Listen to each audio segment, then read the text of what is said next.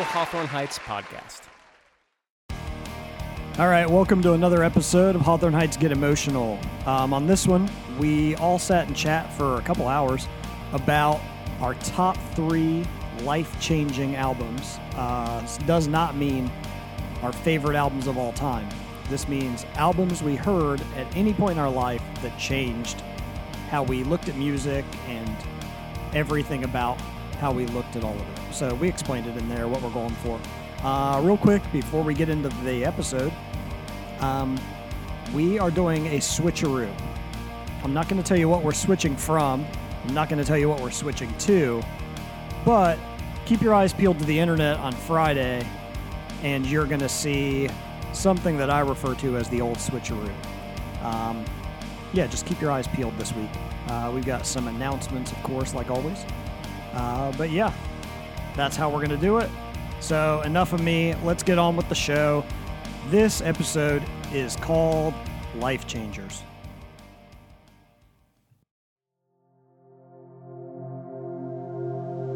July 2004. A shiny silver disc.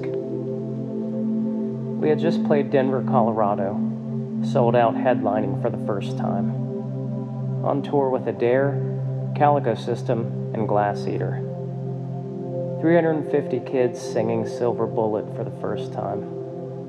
It was a modest feat, but we had just slayed our first dragon. I remember this show and think about it often.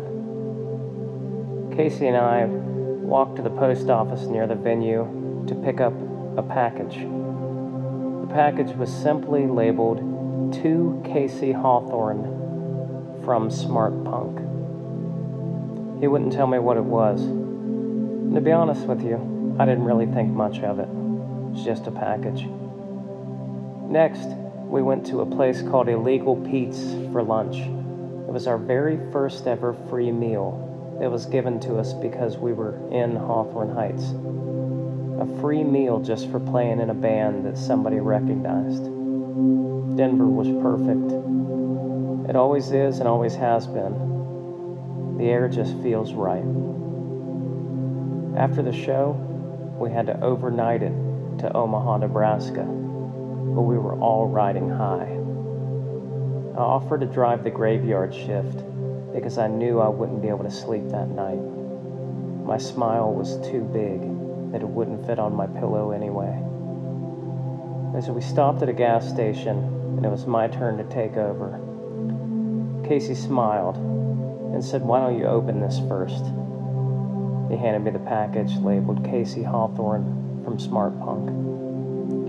So I ripped it open, and inside was a silver disc. On the silver disc was one word written in black sharpie. This was in a time where nothing was announced on the internet, so I had no idea what this disc even was. The word written on the disc meant nothing to me at the time, but it would become everything to me within the next three hours. I listened to this disc for the entire three hour drive, six times from start to finish. And within five seconds, I knew exactly what it was. And I remember Casey's smile in the front seat. Written on the disc was one word Futures.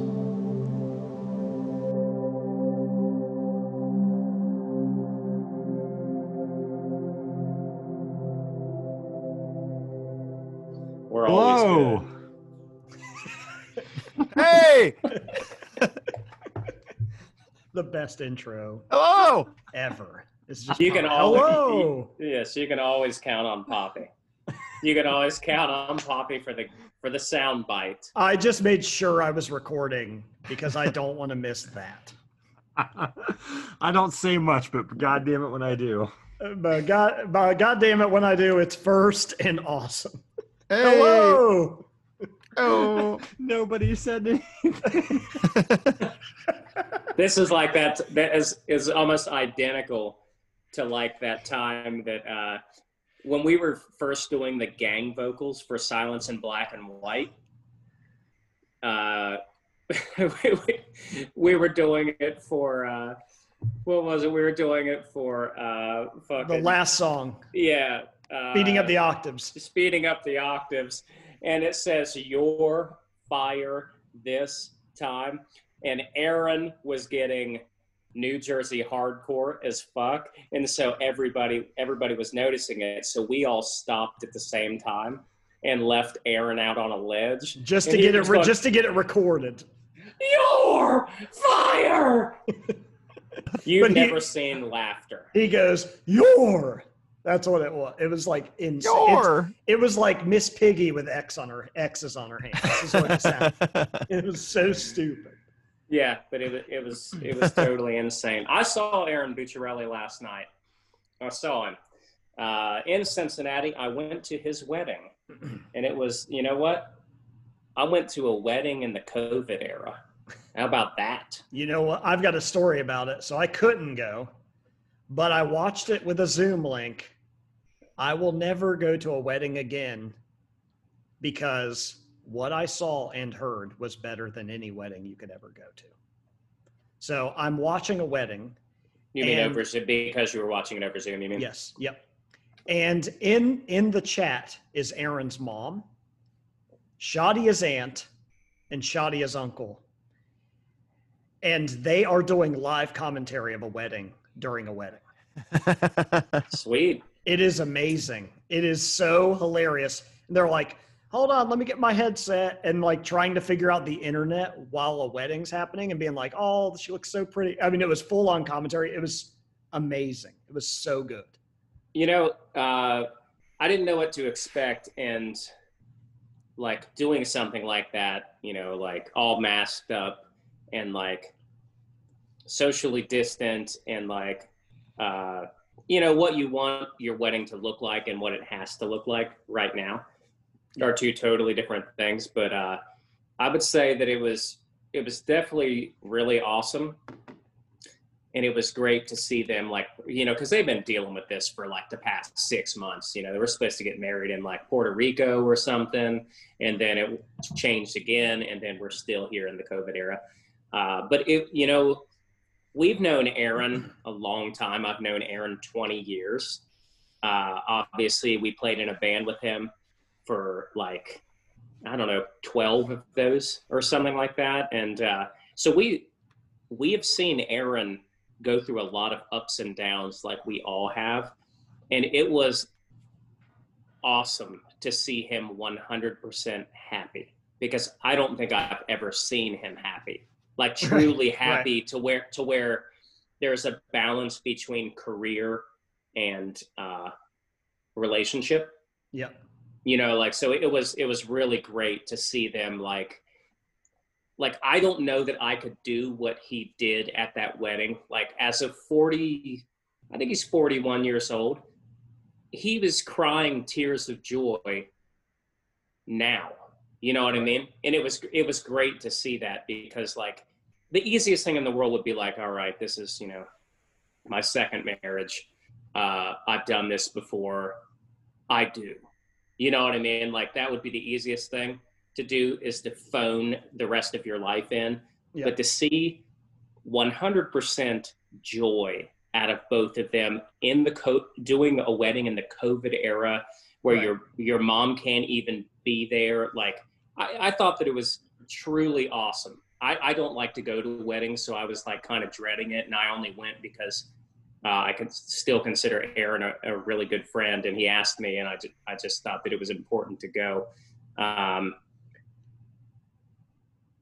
it was like 45 minutes in and out, and it was a powerful 45 minutes. So Right. Eron got married last night, and uh, and it was the only time in the world that I've ever seen somebody get married and do a cake cutting to find out that they were pregnant and having a gender reveal at the same time. So it was crazy. It was That's actually I thought it was yeah I thought everything was really well done. So let's all give it up for for Eron uh, and really having the true power of love through all this stuff. It was great to see him. Like that's one of those like adult things that was was cool to see somebody experience and it kind of just I don't know tickled your heart just a little bit there. Made you feel like alive and that not everything is shitty.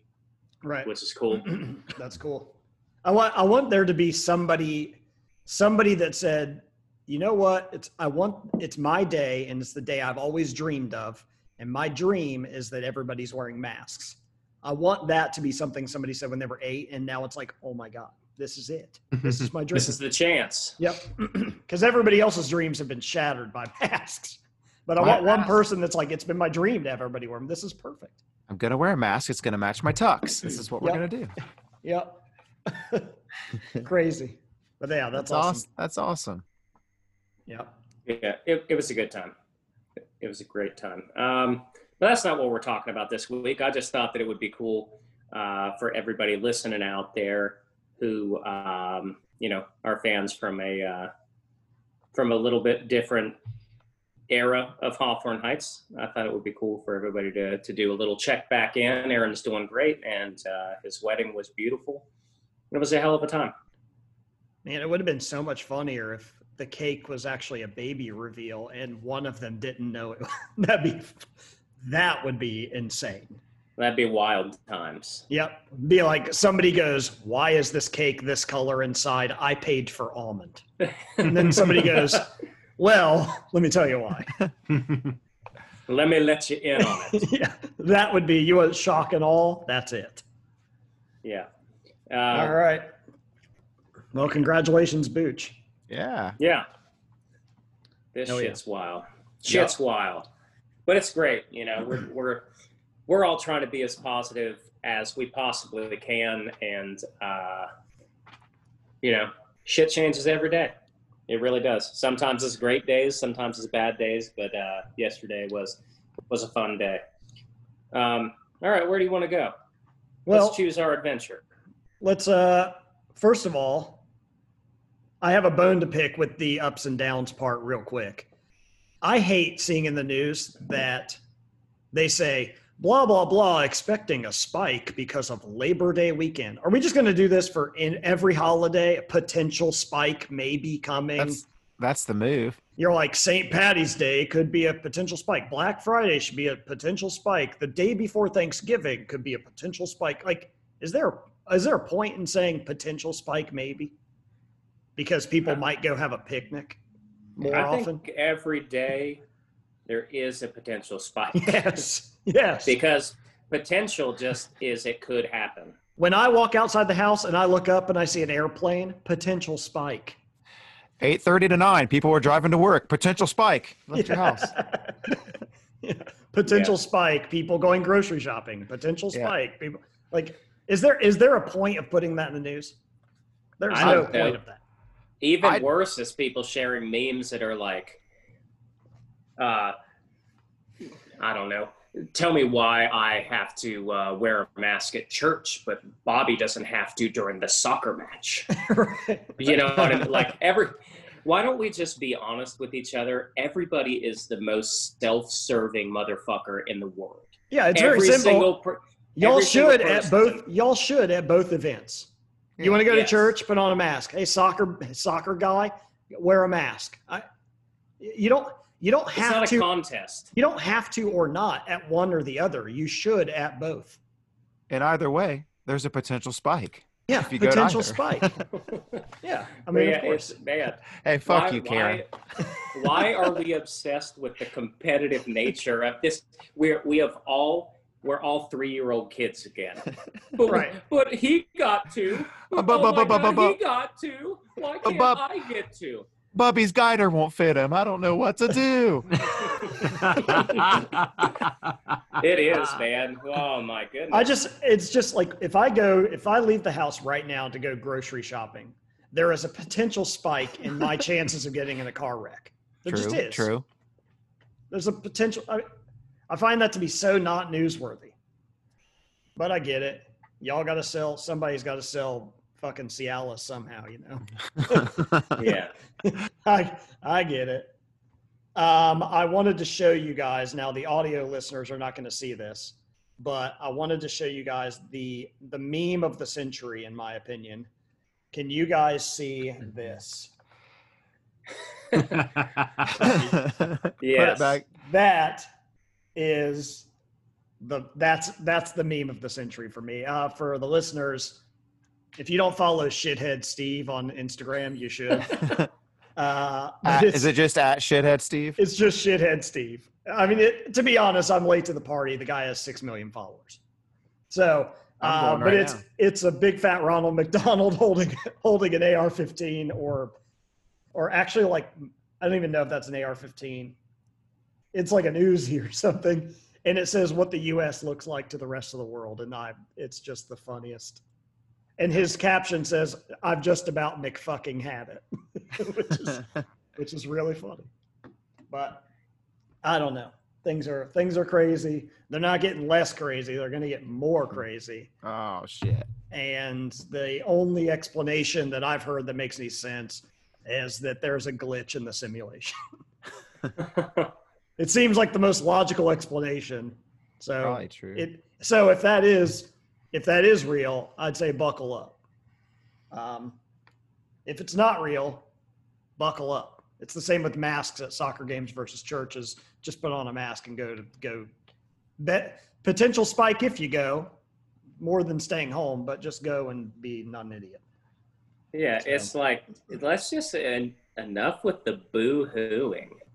yeah. Just just wear it and go home. For goodness sakes, man. boo hoo. I was getting, people people are dying and you're mad that you can't go into freaking but it makes my it makes my nose hot. but it doesn't You know, I- shit I you got on my ears. hey, hey, I got a doctor. doesn't feel as good. Hey, I got a, I, I got a doctor's note. yeah, it's so stupid. But whatever. I, I just I I just I can't imagine I just can't imagine anything less banal than that to care about. Like, Yep. man, what a boring thing to care about. The only thing that makes me mad is at the same time everybody has no money, masks to me are another expense I've got to do. So I buy these throwaway guys at Target and they're like 15 bucks because I'm just not I've washed one mask and it just got smaller and then it just pinches my face off. like it's pretty much a it sucks. So I just buy this throwaway one, so it just adds 15 bucks every week or so, which, which is a bummer, but I, I dropped. I, I bought two. I dropped ten dollars each on them, and they're fantastic. You just can't re wear. You have to wear them once and then wash them. I'm just not. No. I I'm got just not doing filters. Which do you have the one with the hole on the outside? No, I they like they're a s- they're a slip-in filter. Gotcha. Word. Uh, anyway, Kind of Crazy. like Sig. Kind of like 20 Sigs. 2020 is weird, man. it's a glitch. The only explanation is a filters. glitch. It's just Mask a glitch. filters. Well, let we went from 100% unadulterated the power of love into 100% deep dive into the negativity of being a total just I don't know, clown right now at this moment. Where's the beef? I I will think tell you. some- Where is that beef? will we got some you. grievances. We got some grievances in the COVID era of having in the streaming era, the end of of TV as we know it. Let's get into some beef, some hot beef. I will start. I will start with the beef, and I have a bone to pick with Disney. Disney Plus released. Now I only know this because my wife went to a uh, thing, and they rented a film called Mulan, Oh, the live I've action film. The live action film. Uh, I've only got a. I've only got hearsay, secondhand information. There's no dragon. There's no singing. That's what I know. bullshit. And I know one more thing. If you want to stream that, whether you're streaming it for you, yourself, or a group of friends, it's $30 to watch it from your house. 30 bucks, huh? $30. I could understand if they said, you know what, we can't release in theaters. We're going to put it on streaming. It's the exact price you would have paid at a theater. I get that. If they said it's $12, that would make sense.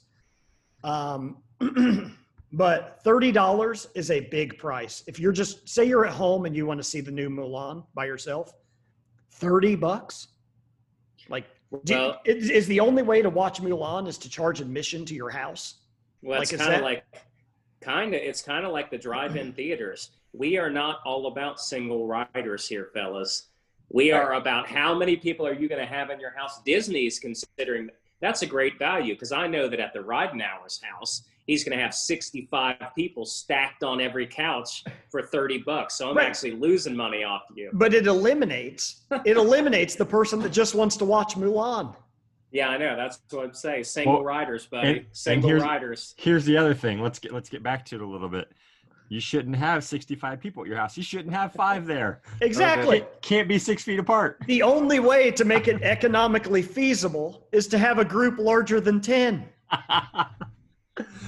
Otherwise, you're sitting on your couch watching a $30 movie. I was like, I was like, are they trying to include the price you would have paid for popcorn and juju beans? I mean, what are they doing? That's a that's a big for a movie. I have to pay three months of Netflix to watch a movie once. I mean, come on. hey man now that's I a did thir- that's a $30 bill I Yeah, did I- ask I did ask JT because I know he watched Bill and Ted's last week or whatever. You're it damn was right I and did. it, and it was 20. And I thought that might even be a little high, but you're right. 20 feels 20 feels more right to me. Yes. Because you're like 30 10's cheaper than a movie. The next thing up is 20. I honestly think anything it, a one-time watching 15 to 20 dollars is a fair price for a brand new movie because the theaters are missing out now granted they're not giving the theater any of that money they're keeping Well, it's not it all even for the it's themselves. it, it's not the theater. It's it's the studio, the studio that is in charge of the picture. You know what I mean? So like Oh, 'cause those- the, the theaters have to have to basically buy the rights to- licensing. yeah okay Yes, that yeah. So that's why the popcorn and everything's so expensive because they're really just getting you in the theater to buy the popcorn. Mhm. And since they can't now, uh, so so Matt paid thirty dollars for a huge property. Hey, hey, as- hey, hey, no- I did not pay a dime. Don't throw, don't throw me under the bus. Okay. I would have said, "Oh, Mulan, very nice," and then I'd be like, "Oh, no, I'll watch anything else." so so did leah go to a place that had that was watching it Yep, her friend paid for it, okay so you- okay. Nice. but I would have, I would have done a hard pivot the second it asked me a question. Hey, D- Disney ain't doing anything different than getting all these freaking weirdos who watch wrestling all in a room together doing pay per view. I would Trust have, me, there, Yeah. there, there's the, the the critical data is absolutely there. I would have clicked the new Mulan. It said, "Are you sure you want to?" And I would say, I would turn to my friend and say, "You know what? I haven't watched the original in a while. Let's watch that one first. That's exactly what I would be like. I am not doing that. Well, I will tell Poppy was right. So I, uh, Avery and I watched um, Bill and Ted's, and I watched it not. I watched it on Fandango now, which I think is is pretty brilliant. I don't understand why all of these people don't think forward. Like Blockbuster, there should never be a Netflix. Blockbuster should have had that on lockdown in the early 2000s, thinking forward from what their business is. Just like the movie theaters should have a handle on this right now. Regal Cinemas or Cinemark or whatever that property is, they should be figuring out a way to get uh, on your mobile devices and stuff like that. So Fandango now, Fandango is a ticketing company. Uh, they started an app, and I watched it directly on my TV, uh, and it couldn't have looked better and was super easy. So, like, I don't understand what most of these companies are thinking. I need full doing something like that. I need Yeah. full transparency. Did you pay for it? Yeah, yeah. You did not use our Fandango hookup. No, I I don't even know if that's I don't even know if that's possible. But no, I I downloaded the app, uh, paid nineteen ninety nine, watched it like a working class stiff. Worth worth twenty dollars to you. The experience worth twenty dollars. One hundred percent. I will pay that on movies that I want to watch that are brand new uh, during this time period. If you flash forward and you oh, and we're talking, I have the opportunity to go to a theater or watch from home for twenty dollars, my answer is probably different because I I do like the uh, going to the theater and hanging out and doing that thing. Yeah, it's a, it's a different experience, but you know, the, the way that I look at it is we're given so much stuff at such a low value, specifically in the music industry. Spotify's fourteen dollars a month. You can get every piece of recorded history of music from Mozart to what literally just came out last night. You get everything, and you still are like, dude, I don't know. Can I can I log into your Spotify account?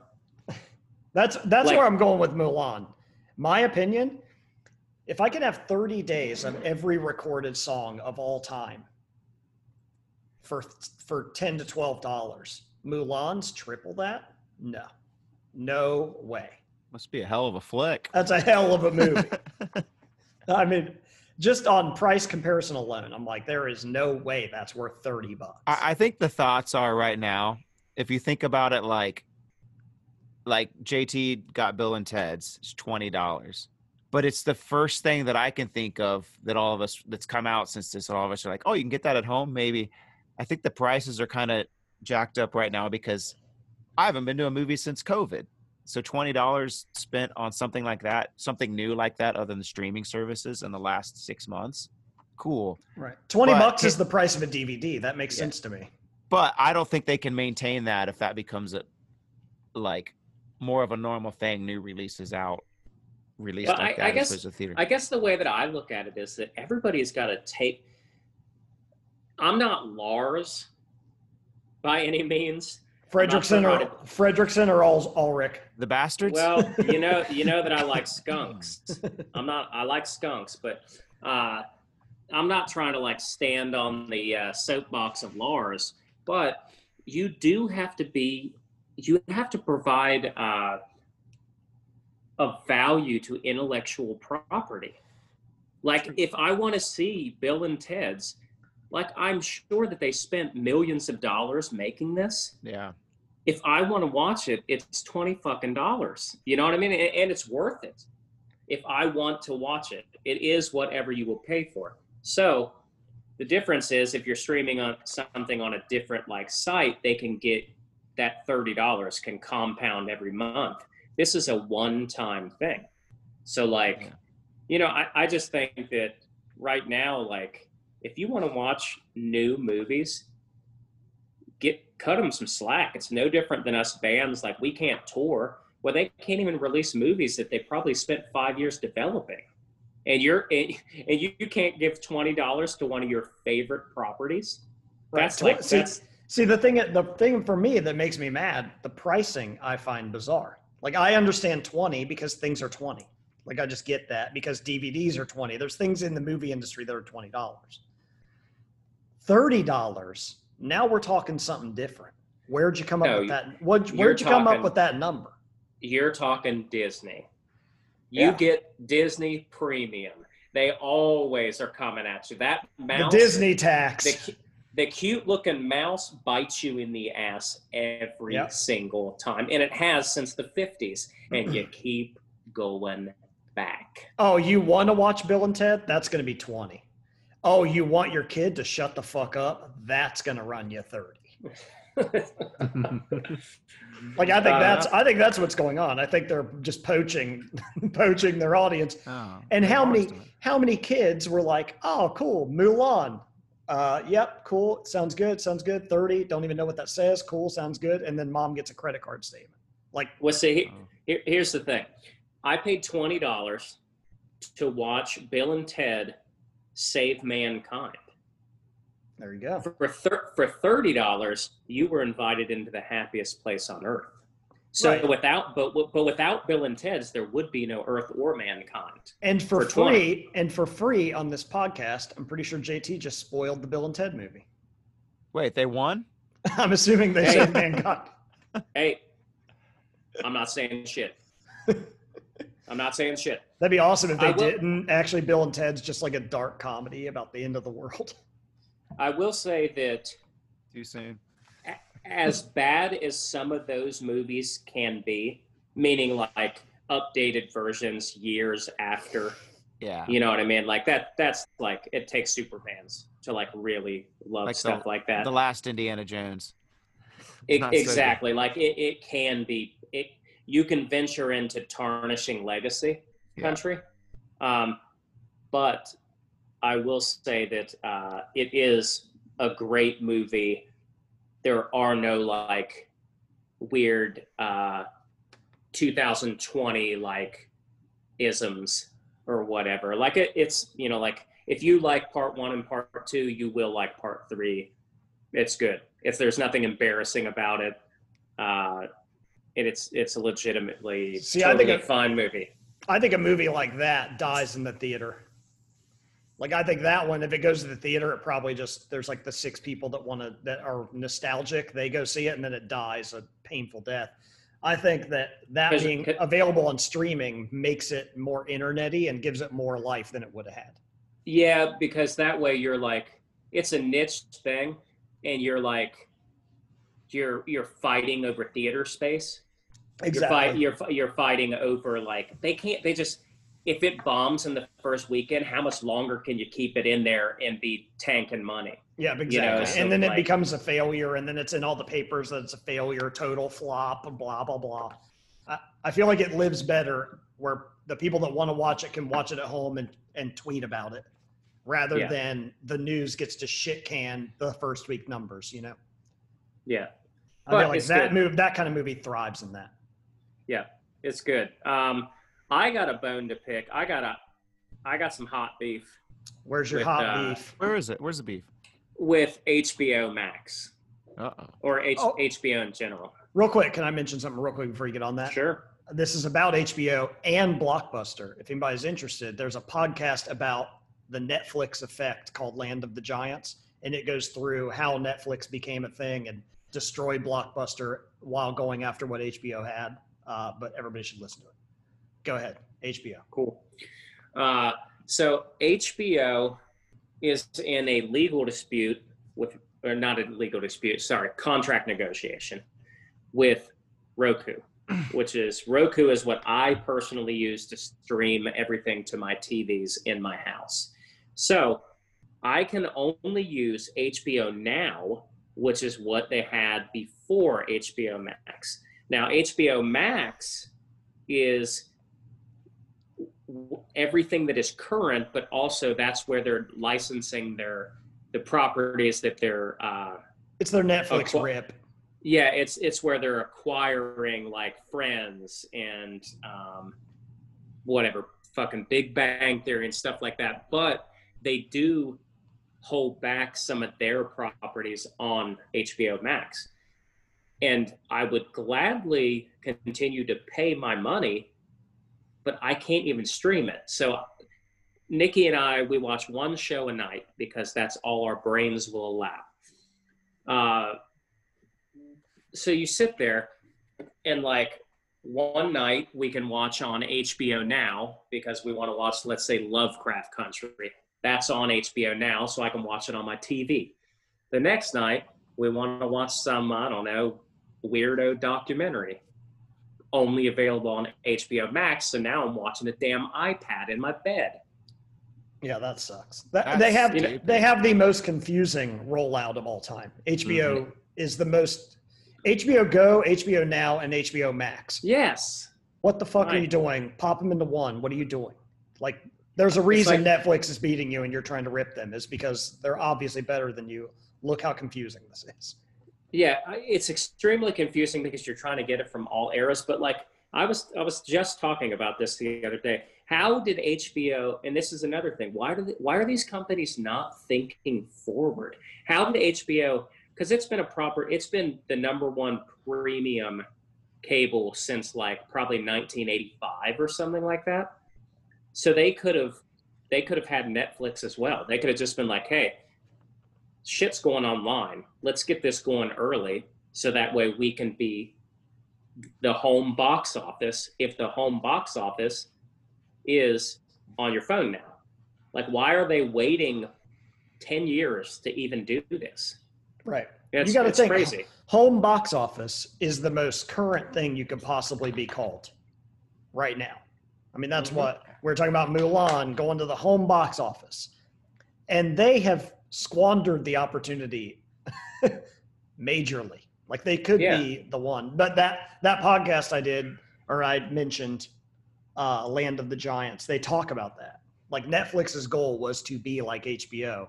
And then magically Netflix was so good that now HBO is running to try to be Netflix. Yeah, it's weird. And and you can Uh, tell they're running in a scatterbrained manner because HBO Go, HBO Now, and HBO Max. I pay for HBO. I really don't know the difference. I just know that I buy HBO through Hulu, so I I have to go to Hulu to go to HBO Max. See, that's the It- different like- thing. It's so That's a- bizarre. Like I don't even know what's going on. The crazy thing about that is that's like a backdoor way to do it. That's the way some people get it who have Roku. But all of this stuff is not available on the HBO Max version within Hulu. Gotcha. That's stupid. Yeah, that doesn't make any sense. I, I guess like based on what box you get, that's what stuff you get. That doesn't that doesn't make any sense. Well, it's because they're the first ones to actually be locking people out. Given like the streaming company is totally different. So Roku is a device company yeah, and they're they're acquiring licenses to be able to stream it from your TV. So it's it's weird. It's like so it's we've never really had to deal with that before. It Right. used to be everybody gets everything. You got to figure out how to stream it to your TV. When now they're actually doing separate negotiations within like Hulu is something specific. So Hulu is doing a negotiation to try and be the distributor of all these things, just like Roku is. So Roku and Hulu are are actually competitors, and Hulu and HBO are not competitors. right. So that's that's weird, yeah, right? that- like when you think weird. about it, when you think about it that way, those are so many negotiations that you had no idea. so like, you can't. Why, why, you- why can't I just put it on my TV? Well, because you're not using the right thing to put it on your TV. right. So you can't watch Lovecraft Country on HBO Max. You can. You can. eh, Lovecraft Country is one that you can watch on HBO Now, HBO Max, and HBO Max within Hulu. But they're like, I'll just take an example of of one that I tried to do the other day, so I know that this does not work. There's a, a fun documentary on there called Class Action Park, which I think you would love. Okay. It is about a the first water park in America in New Jersey in like 1978 until 1990 or something like that. And it's called Class Action Park because of all the class action lawsuits right. because of who, like what they did is it was just some rich asshole from New Jersey that was like, I'm gonna make the biggest, baddest park in the world, and everybody is gonna like, they're gonna do it because ours goes faster. And they were making like roller coasters and shit out of PVC pipe. yes. And, like. And like, uh, it- Uh, we, we ab- call it we call it the American Dream or bootst- bootstrapping. That's what we call yes, it. Yes, but that is exactly what it was. He was like, he's out there like literally nailing like plywood to the fuck to dirt and Yes. stuff, and like people are. There was like six deaths there, and like one one of the uh, one of the rides was literally you know what a Tarzan swing is, right? Yep. Yep. like wh- like where you just string a rope up with knots in it, hang onto it, and drop into water. Yeah. They did that into a freezing cold trout stream, like a freshwater trout stream, so that you know it's got to be 50 degrees. So they're just dropping kids into there, and like the uh, like the workers were supposed to like egg everybody on if they if they got like nervous or scared, and they'd be like, "Hey, you crybaby, fucking jump!" anyway, so it's like the most New Jersey thing you've ever heard of. But that is called Class Action Park for anybody who thinks this is funny. It's hilarious. There's a couple parts of tragedy where like it discusses the people who died senselessly because it was too dangerous. right. Uh, like they Hey, that's a, hey, that's a thrill ride. I forget what they called the wave pool, but it was like the fucking like death pool or something like that. Like people drowned every day in it. Uh, I would have I would have gone with Deadpool and then trademarked it and then charged it back to Marvel. um, so that one specifically is only available on HBO Max. So like because I was trying to watch it and I'm like I can watch Lovecraft Country and now I got to switch over to my iPad to watch a documentary that HBO financed. right. You know, like it's like it's insane. Well, it's weird hooking. It's weird hooking certain things to certain, like certain licenses to certain properties you have. Like this license goes to HBO Max, which is also licensed only to Hulu. I'm just this isn't real, but I'm just naming things. So, like if they're like Lovecraft Country available now on HBO Max, if you have Hulu, if you have Apple TV, if you have a Samsung television, like eventually it's just going to be like okay like are they going to start being like if you want to watch friends you have to buy a vizio? Like is that where this ends up? Like what is this even? I, I it's dude, it's weird. It's to, like when you when you were buying your last TV, you probably thought like, oh, I want to get a smart TV, so that makes this easier for me. No. You were not think like I was thinking. Oh, we use Roku. We know how to use it, so I'll buy it. I'll buy a smart TV that has Roku built in. I was not thinking, oh, maybe we should give this streaming component a little bit more thought. Otherwise, we're not going to be able to watch HBO because we bought a Roku TV.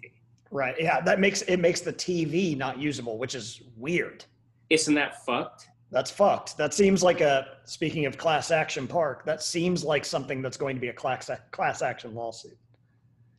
Like i i always went no smart tv because the uh the nsa and then and then but i have a cell phone in my pocket so i'm the idiot and because i have an apple tv so i was like oh i don't need a smart tv i have an apple tv like why would i why would i use their shitty remote when i can use this really nice t- little tiny apple tv remote which i love i would rather use that remote and their interface so i get a regular tv and then just plug in an apple tv Yeah, but yeah. So it's and then like everybody's so self-serving. So like Apple really wants you to do Apple TV or what do they call theirs? What do they call the uh, Apple Plus? Maybe. yeah it's apple apple i think it's apple plus or apple tv one of the i think it's apple plus You know what I mean? Like, in, in what world do we live that Apple TV is not actually Apple TV? And they didn't think ahead and go, Apple TV is going to be our way to stream Apple TV. right Instead, right. Apple TV is just the thing you hook into the TV so you can stream Apple Plus. do you know my How fa- ridiculous is that? my favorite thing is that is this and i'm one of them so i'm making fun of myself when you when you go to talk to somebody and you're like i got rid of cable long ago. Nobody needs that. And uh, they were charging me $80 oh, why would you ever do that? And then i'm then they're like oh what do you use? And you go glad you asked.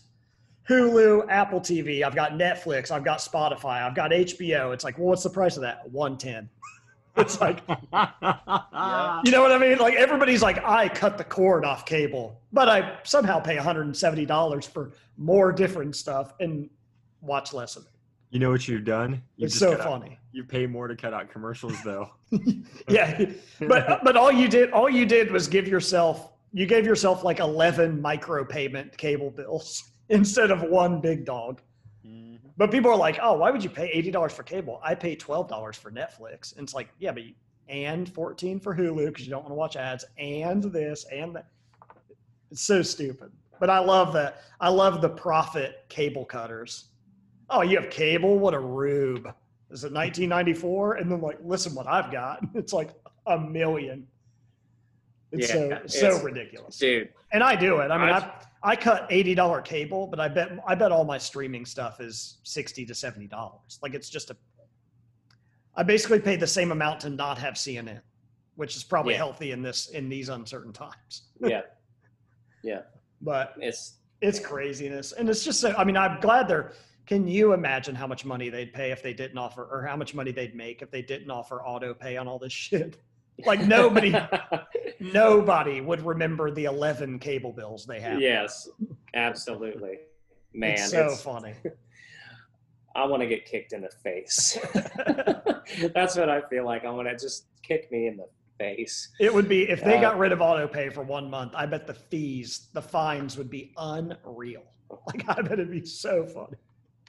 Man, Oh we God. we we had no plans of diving deep into the uh, layer of of internet streaming devices, uh, but that's where we are. It's just so Let- it's so dark though. Real quick, it it's so funny for people to complain about everything going on in the world, but we're all lucky enough. And I would, I mean, most uh, most people have Netflix and Amazon Prime. Between the two, it's most people in America. We have the audacity to complain about paying for cable on auto pay, while the rest while the rest of the world deals with real problems, and we act like it's our time for misery. It's like, well, yeah, it's not as it might be more miserable now than it was a year ago, but you still got Hulu on auto pay. Like there Yeah. are real problems in the world and Hulu on auto pay ain't one of them. like it's just not like Yeah, your grandma, like I was listening to a podcast the other day, this grandma was saving bologna rinds back in the day and used them as string. That that's different than having Hulu on autopay and not knowing the date it comes out. that is a luxury. it is it's wild like i think i don't know if it's our generation or which generation it is but like hey man if you want something you gotta fucking pay for it pal you gotta I- pay for things that you want i'm You know how- sorry that everything can't be free You know how they have Gen uh, Boomers and then Gen X, all those things, yeah and then they have Millennials and Gen Z and all these. Fuck that. Let's get rid of all of it. We we're gonna keep Boomers, and then we're gonna keep Gen X, and then everything from Millennials till the end of time is called Generation Bitch about stuff. how about generation free Yeah, yeah. Mhm. But just but then you're gonna bitch bitch about everything, even if it's not free. You're gonna bitch about it. If it is free, you'll find a way to bitch about it. Just complain. Generation complain about stuff is is post Gen X till the end of time. That's You it. know what's crazy though about stuff like that is we want stuff we want everything that actually enriches our life to be free. So you want music to be free, you want movies to be free, you want books to be free, you want education to be free. You know what you're totally fine paying for? Fucking cigarettes. you're totally fine. Hey, how much are these? 12 bucks? Perfect. How much are they now? 20 bucks? Perfect. How Well, much are they now? $50 a pack? Perfect. Take everything I can, just give me the fucking cigarettes. That's also chemical addiction, which is a little different than like, well, how much is Hulu? It's eight dollars. Okay, that's, That's cool. s- but I'll but pay. that's a serotonin addiction. but I'll pay four dollars more to not have ads. By the way, that and I do that. I am in that. I am in the camp that pays four dollars more to not watch an ad on Hulu. I have no business complaining about anything monetarily. If I'm doing that, I am living the life of luxury. That is a gold. That is that is like having a golden toilet. Something completely useless. You just wanted it. That is that. You rich fuck. I am. If I'm if I'm paying four dollars to not watch an ad for Colgate, I am actually in the world globally No, it's a rich asshole. Are you are you telling me that you're a Hollywood elite? De- uh, definitely. I mean, that would make me an elite if I'm willing to give that money for that. And then I have the audacity when they ask me for money for this charity at Publix to say, "Not today." Like, you could also think about four dollars a month. Think about how much time that's saving you. oh yeah, oh yeah, and I'm really using it to change the world. I'm taking all Oh, that I time I would have spent, and I'm just changing the world with that. Uh, probably for every hour show. Do you think it's fifteen minutes worth of commercials? Yeah, it twenty is. minutes. I mean, it's like Well, 40. You, an hour no. show is 43 minutes on like your Yeah. stuff. So now we're just using it as Mark's an efficiency expert. Yeah. Yeah. So he's he's he's, bi- he's a biohacker, really. Yeah. What what if I told you for the extra four dollars a month I could save you three hours of commercials, How much and ti- you could take yeah. those three hours and you could buy lottery tickets with it. How much TV? How much TV you watch a day? Let me tell you how much time you're wasting. That would be worth it if I looked at that one hour and it turned into 43 minutes and I go, you know what? I'm going to do 17 minutes of philanthropy. Mhm. But what You I'm know- actually doing is like, oh, that's cool that that's already over. I'm going to go uh, bang my head against a wall for an hour and look at Twitter. like, that is completely different. Here's what I do. Is- I, I always say like, oh, cool. That well, The Simpsons. That's a 23 minute episode. I'm gonna watch two. yeah, exactly. What Shit, is it with you? What is it with you and the fucking two Two banger. Two banger. He's all, he's just he's just looking for a value. He's You're just perfect. a young man looking for a value. Me and matter. Leah, me and Leah are watching. uh, Me and Leah are watching Big Love right now because I never Yeah. saw it. We're watching it, so you would be perfect for that show, Poppy. Get yourself two wives, move to Utah, little twofer. It's about efficiency. It's all Yeah. about efficiency. That's a get one, get one. That is. I love the idea of Poppy's brain just thinking in pairs. He's thinking, ooh, no matter what, hey, I was going to thinking about buying a house, but like I could buy the one next to it. They offered me two for doesn't matter. No, it's you not move- a monetary thing. All you do is you move. You move here. You buy one property, doze the house, and you build two houses and sell them both for a shitload of money. That's a twofer. well, this he's not interested, built for you. but he's not interested in making money. He's interested in the spending of the twofer. Making money that that does that's that's out of the realm, man. How much is I that? Know how, How much is that house? Uh, it's one fifty. What if I got two? That's not. that's not how that works. You're buying Uh, this house, and you're like, That's three hundred. if But you what throw if I in, got to? you throw in that other house, they're like, no, that's not how housing works. It's 150 for one, but if you buy both of them, we'll do it for 250. Sold. That's done. what, that's what you look like. And then you'd keep one house empty, and then you'd live in the other, and you're like, man, that's two for. Just a better understand? deal. I Better got deal, really. two for two for five. In your mind, Two you for- didn't spend an extra hundred thousand dollars. You No. got you got two. I got 50,000 for free. Yeah. Yeah, exactly. That is exactly it. All right. Well, let's get to the thing we're actually talking about today. Oh my god. Really? We're talking about we're, ta- we're let's let's start, shall we? We're talking about life-changing music, life-changing albums. Um, yeah, and that's the main that's the topic. So, who wants to start with not not don't start your top 3, but just what what something means to you that would even qualify it as a life-changing album?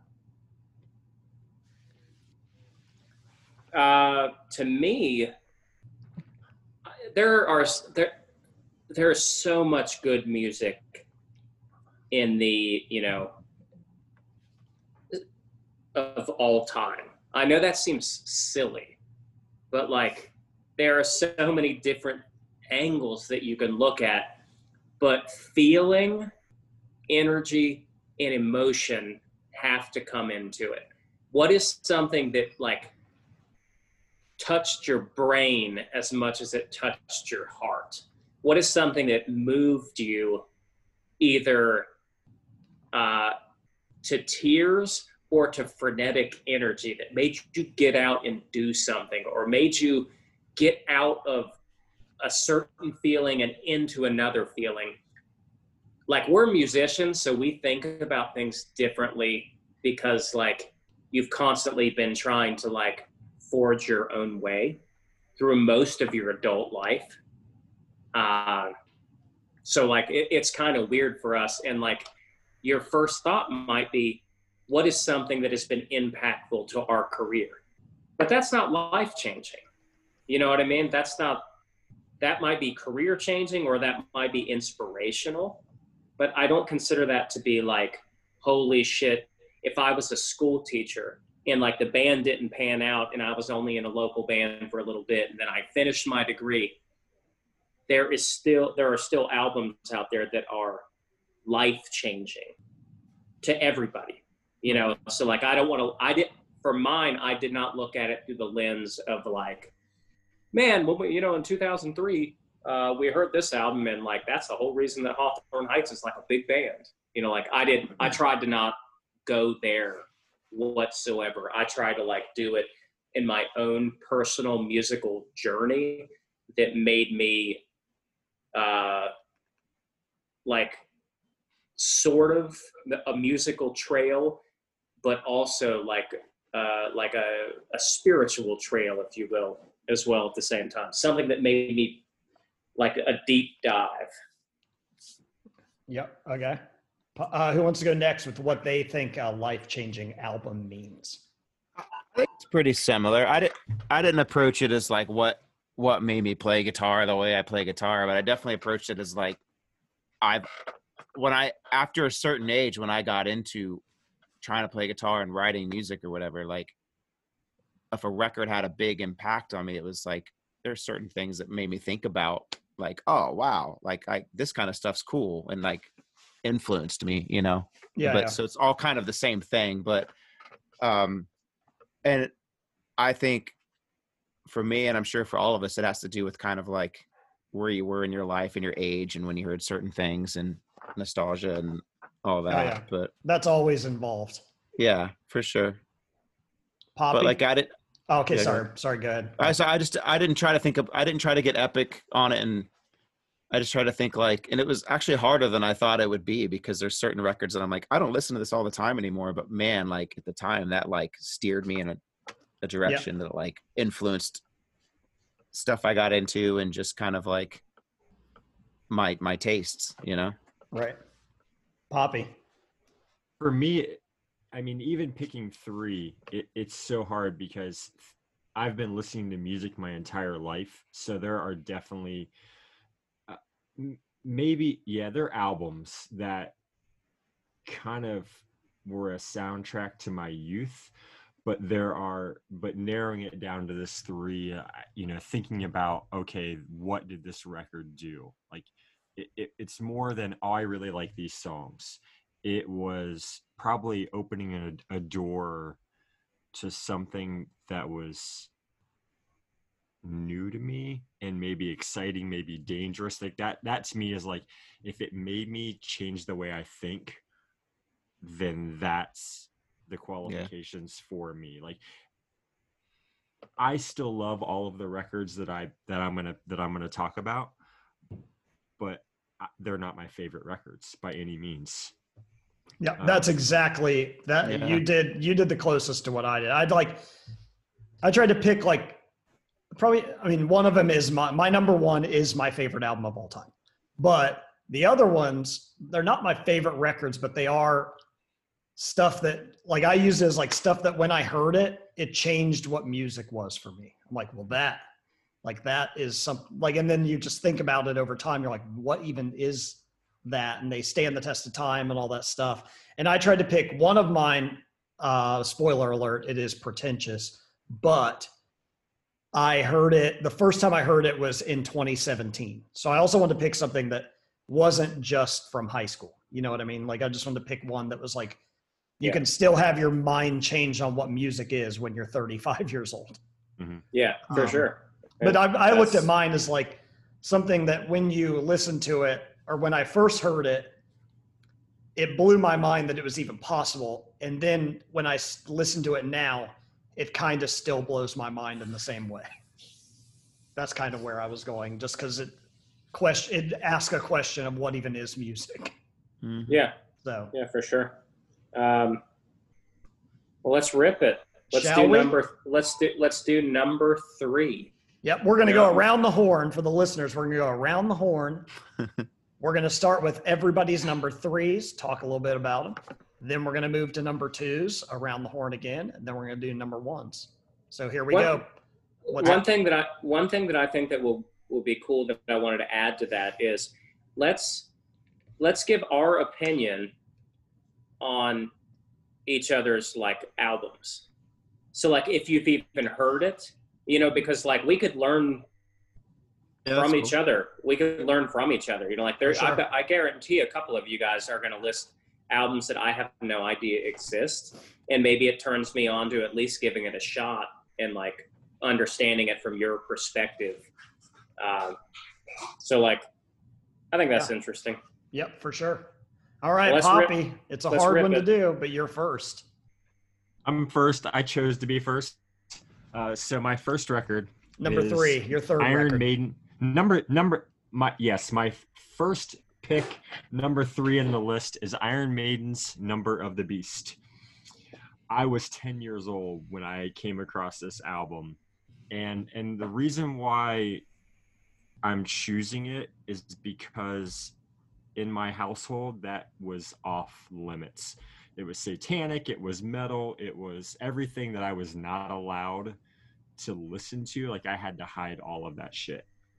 Um, so that's kind of the first thing is where it's it's kind of uh it's dangerous. Like if I get caught with this record, I'm in fucking trouble. But but I was so obsessed with it. Like I can remember every day we had quiet time. Like do you guys remember having quiet time in school where you just like, lights out, you Mhm. just put your head down. Well, I had a fucking Walkman and I listened to Number of the Beast every day. I was always like, I'm gonna paint that album cover on the back of my jacket. One, I'm not an artist. Two, my mom would have fucking killed me. But but like that record, it doesn't have the best Iron Maiden songs on it. Doesn't have my favorite, but it has it was the one where I was like, okay, this is cool. This is this is really evil, but it's not like a scary record. And I and I found out that Iron Maiden, what I thought that what I thought they were gonna be, is not at all what they are. They're very melodic. They're way more punk than pre- people probably realize, especially like the Christian folks that like they probably thought it was just super fucking scary, and it's really not. I mean, but yeah, I think the biggest thing is it was a taboo thing, and that made me want to rebel. And I kind of have the rest of my life. Well, you were you were on the that record for you is only tab not only taboo, but all taboo. If you're like in a Christian household, you're not supposed to listen to it. Boom. That's amazing. Now, mm-hmm. during quiet time, I'm getting fucking loud up in these head. Like everything is the opposite of what you're that that's the connection of the contrast is like what makes that magic, which is and, cool. and, and like sitting- Rebellion. yeah, it's complete rebellion. I'll show you quiet time. Boom. Here we exactly like just hearing the speech at the beginning of number of the beast the song in this classroom 10 years old like my hormones are starting to fucking rage and there's this guy talking evil oh my god what a fucking banger What are you? What are you in? Like fifth grade then? Maybe. i'm in fi- i'm in Something fifth like grade that. fifth Yeah. fifth grade i'm wearing white sweatpants i'm wearing a fucking crop i'm wearing like a cut off crop top shirt Nike Times are high good. tops Times I've are got- good. i've got copenhagen in Copenhagen Maiden Quiet Time. That is about as poppy as it gets. That's an origin Yeah. story if I've ever heard one. Definitely. Uh, so, so my thought on that is, uh, I'm a big Iron Maiden fan as well, but I fall under the the category of when I was growing up. I grew up in a small town, and the only people that I saw wearing Iron Maiden shirts and back patches are people that you did not consort with. So Oh, yeah. these look like Heshers, oh like yeah full blood, like long hairs, if you will. uh, so, and you know, like I was a sports guy, I'd never heard any of that stuff. So I just assumed that Iron Maiden was a heavy, screamy, satanic, like that type of stuff. Uh, you know, more along the Slayer. lines of like exactly like Yes. Slayer, uh, thrash, and they could not be further from that. So my Iron Maiden story, when I actually started listening to them, uh, when we were in a day in the life, we were uh, we did a three day weekend with this band called My Hotel Year, and um, they played within their set like a couple little snippets of Iron Maiden songs, and we were like, "Whoa, what is that guitar playing?" because it was all like crazy and harmonized and everything. And then they're like, "Oh, that's actually an Iron Maiden song," and we're like, "Really?" So we went out and bought uh, one of our first expenditures. Uh, when you flash forward like two years, in the van we bought Edward the Great, uh, the Iron Maiden's first like big greatest hits remaster.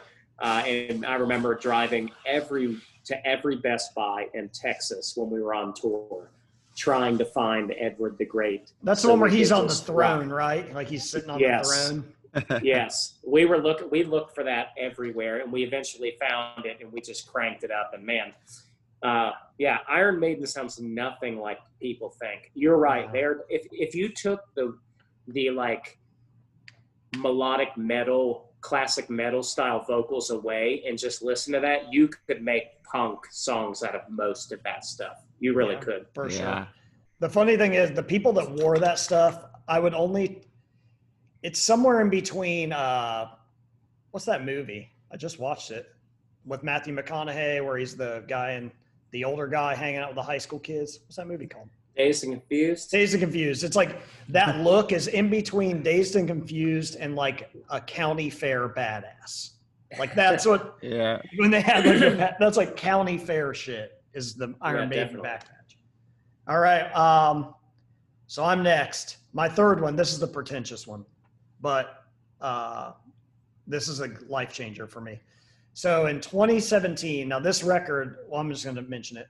It's the artist is William Basinski, and the album series is called Disintegration Loops, and he made it after 9/11. It's like a New York guy and he made them in like 2003 and all they are are loops he's created that he put on tape and then he runs the tape until the tape dies so if you listen to it they're like 20 minute songs and when you listen to it the tape dies as you listen to it so it's like decaying and going away and then like it's just a tape being ruined recorded and that's his music which i heard that the first time i heard it was in 2017 just surfing the internet looking for stuff to listen to and that honestly changed what I thought music could be. Like at the age of 35, I'm like, this is completely insane. Like tape decay being music. Like his his instrument is a tape reel dying, like a piece of tape being destroyed by running it over and over and over and over. If you do it long enough, it's going to die. You record that, and then that's a song. So that is my number three. It's it's not it's not something I listen to every day. It's not my favorite album of all time, but it did change what I think music could be.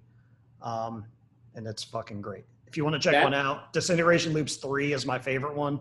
It's two songs that are like 20 minutes long. it's just a loop over and over and over, and you hear a tape die, and that's it.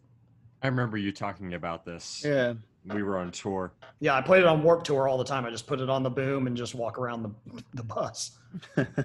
that to me is not really dissimilar to when uh, the Beatles really started to push the envelope into like the Be- basically the Beatles and Pink Floyd really pushed the envelope as to what people were considering music.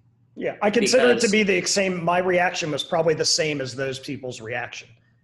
it yeah, was- like you, because if if you're used to uh, hearing like two and a half minute pop songs, and you think that that is music, Yep. like this is expanding that times a million. Right. Like if you You if know, you like- heard if you heard only Elvis Presley and you love that, and then Sergeant Pepper comes out and you put it on the first time, we will never get to experience what your brain hears. Yes, yeah, But when I hear something like this Basinski thing, I have what I imagine that feeling probably was of going, I like this. I don't even know what it is. And I've never thought about this even being something I could hear. Like I get Yeah. that vibe from this these albums. yeah. It's cool because it's like a, uh, and I've never heard it before. I'll check it out. Eh, meaning I've never consciously heard it. I've probably heard it when you're listening to it, but not like not listening to it for a certain reason. Right, right. Um, uh, so it's you know like a conscious sonic awakening. Yep. Which is I mean, cool. he just runs a loop, tapes it together, and then records the tape going over and over, and then eventually tape just gets destroyed because it's tape, and you hear it getting destroyed. So like Yeah. highs and lows leave, and then it gets Yeah. distorted, and you hear the the sound of it going over the actual tape splice itself, and it's all this yeah. constant Yeah. moving thing, and then eventually it dies, and then it's on to the next one. It Yeah. just blew my mind that that's what somebody considered. Somebody had the idea to do that and call it music. That's Yeah. cool. Yeah, that's cool. So, all right, Mark, you're up. Number three, uh, I picked Siamese Dream by the Smashing Pumpkins. I've heard I it. uh, it's it's little little gem. Might be on some people's radar. Uh, I I kind of got into like the grunge thing and early punk rock stuff, and this hit me at a time when I was like, I I, I just never listened to like Zeppelin or like guitar solo rock and it, or anything super, I don't know, technical.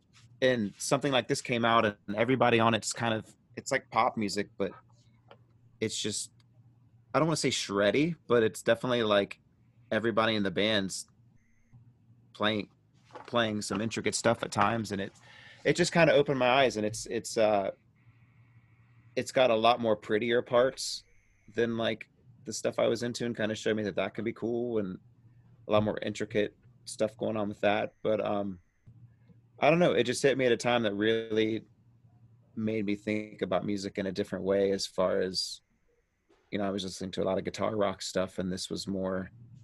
There was just more depth to it than everything I was into at the time. That's awesome. That's Yeah. a good record. Mhm. Yep. I'm a I'm a big Pumpkins fan. I, I've always been on record as me thinking that the Pumpkins are way more influential than Nirvana, specifically to me because of the Yeah, uh, because of them taking what kind of was happening at the time, which was grunge, but having that beauty in it and that prettiness in it and that melody in it. Whereas that was not the intent for Nirvana. Nirvana was the was the meaner side, the dissonant side, the aggressive side. So that's why the Pumpkins for me was the perfect band at that time period. Um, I just I for some reason I loved what it sounded like when their interpretation of that was was Yeah. you know like Billy Corgan just had a better sense of melody because he was searching for melody, whereas Kurt Cobain seemed to be more searching for uh, whatever his point of view was at that time. Pumpkins also- grungy, punk. Pumpkins also rode the wave of grunge, but throughout riding the wave, they were constantly doing stuff against the wave. Like, yeah, like double albums. In the middle of grunge, you would never make a double album with an orchestra and Yeah. still keep it in the grunge world. They somehow figured out a way. They were always like riding that wave, but going against the grain the whole time, which is cool. But their new And, stuff, like- you heard the two new songs? yeah. Uh, one of them sounds exactly like Shania Twain. I like it. It's a good song, but it's Shania Twain song. Um, you know what's what's crazy is if you think about the Pumpkins and like, I think that they released two bangers in a row. I love Siamese Dream, and I absolutely love uh, Mellon Collie. Even though Mellon Collie, if Mellon Collie was trimmed down to one album, it might be the best album of all time, or one of them. But yeah, I agree. that but it's the idea was opulence the idea was to you know to make that crazy big thing but i thinking about it more like on the musical side i don't find it to be dissimilar to what guns n' roses did so guns n' roses came out with appetite for destruction which was a full-blown banger and then they did use your illusions one and two and that is also more opulent that's where you got really grand versions of songs like November Rain and stuff like that. And that's why Guns N' Roses is not like jokey or hokey. You know what I mean? Like when you're thinking of like hair metal and stuff like that. And I think that's why Siamese or that's why the Pumpkins also aren't jokey and hokey because they had that like like pretty serious musical invention Yeah, they were they Yeah. they were first to a lot of trends, whether you like it or not. Machina, which is I love Machina so much, but they were like, "Fuck it, we're incorporating electronic." Like Yeah. on Mellon Collie, they're like, "Fuck it, we're giving ourselves an orchestra." They they were always first to like buck the trends, which Yeah. is cool. All right, JT, Yeah. number three. Number three, um, going down the musical journey for me is Saves the Day through being cool. Uh, and the reason that I chose this album is because this was coming from a small town in West Virginia. I first heard about this band. Uh, so I never heard about Can't Slow Down. That was not even on my radar. I did not know it existed Yeah. the only the only reason that I heard about through being cool is because I was on my first tour ever with this uh, like kind of super punk band from Wheeling, West Virginia, and we were on the way back, and and and I mean punk. I mean these these people are like poppy types. These are like stoics type people who like when when the tour got sour, they were fine like asking for spare change like in the city square. And I'm Right. like, holy fuck, what are you doing? You want to ask for money? How about we just have some? Uh, but anyway, so on the way home, the drummer wanted to stop at a record store in Richmond, Virginia. And we pull up to it, and what they end up, what they're doing is they're trying to steal records. And he's Right. trying to, he's trying to, seriously, he's trying to steal this record. And I'm like, Saves the Day, that sounds kind of wussy, dude. And this is like when I'm full blown into like fat wreck punk rock. You know, like I'm all about like just fucking being punk, uh, or what I thought was being punk. Um, and like I just remember seeing that poster on the wall, four dudes on a couch, and I'm like, dude, this is not gonna fly, man. This is not punk. There is no way that this is good. This is like, I bet this is like, for lack of a better term, this is wussy shit. Yeah. You know what I mean? Like, and uh, and then it probably took me maybe maybe two months, and then I actually like listened to it, got a copy of it, and listened to it, and I truly feel like this is the first time that I heard emotion, real lyrics about girls, the the sound of sorrow and heartbreak and hope set to like what I would come to know as melodic hardcore.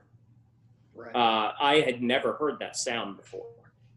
You know, it was like you had mainstream radio, and then you had the punk explosion happening.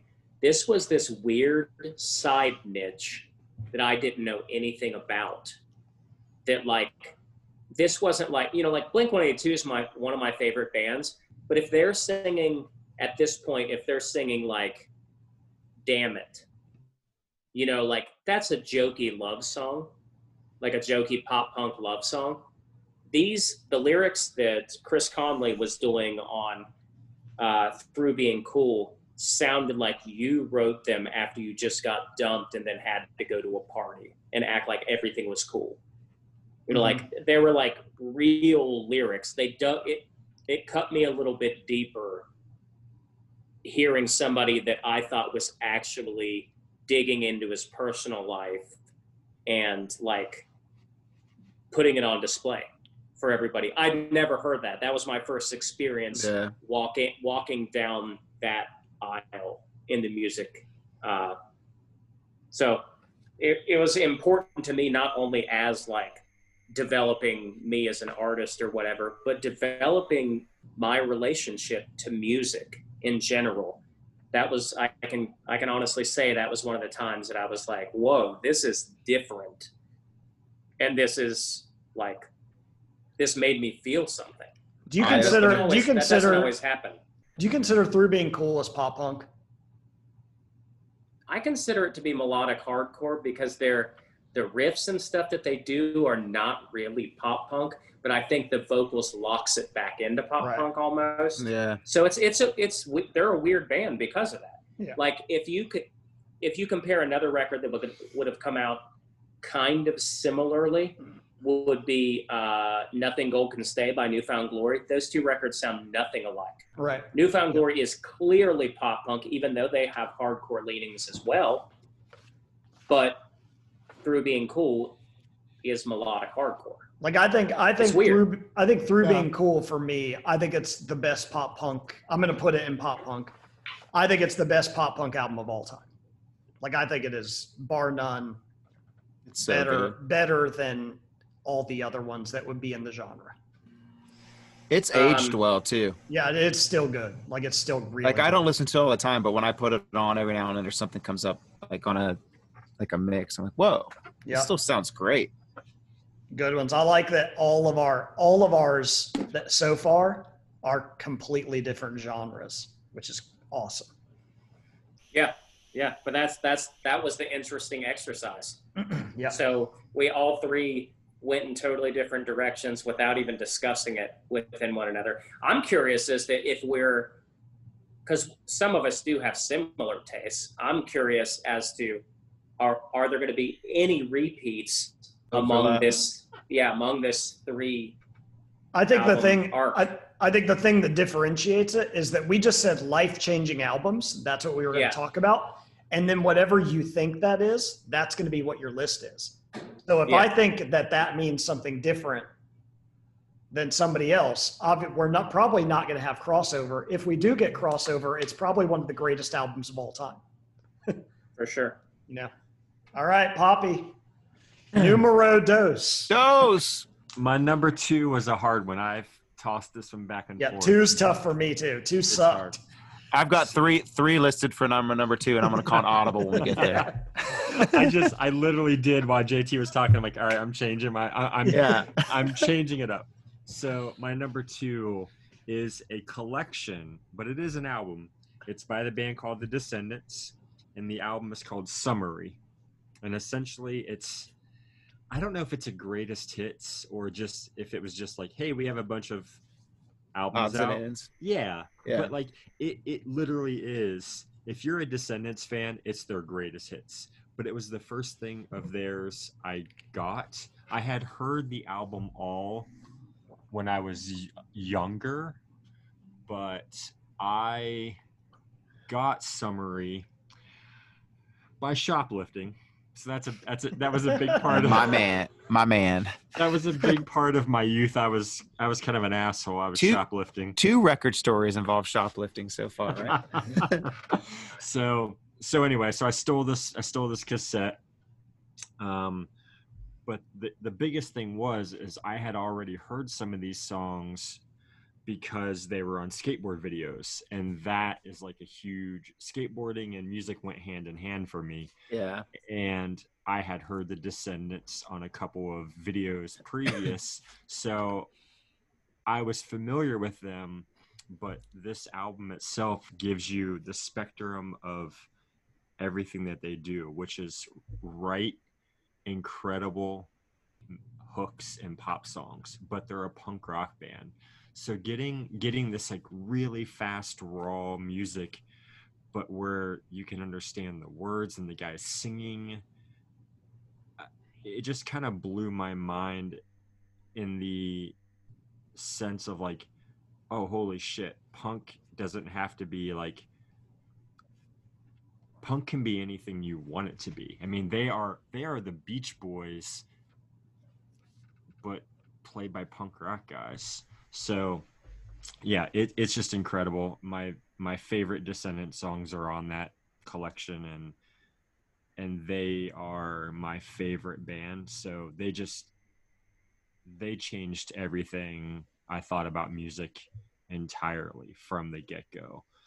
But so And real quick for the listener, somery is spelled S O M E R Y. If you want to listen the- to it. and the descendents are spelled different too. With an E. that's right Yeah. They want they they're trying to be as ungoogleable as possible. goddamn right uh They, and they and predate are- Google.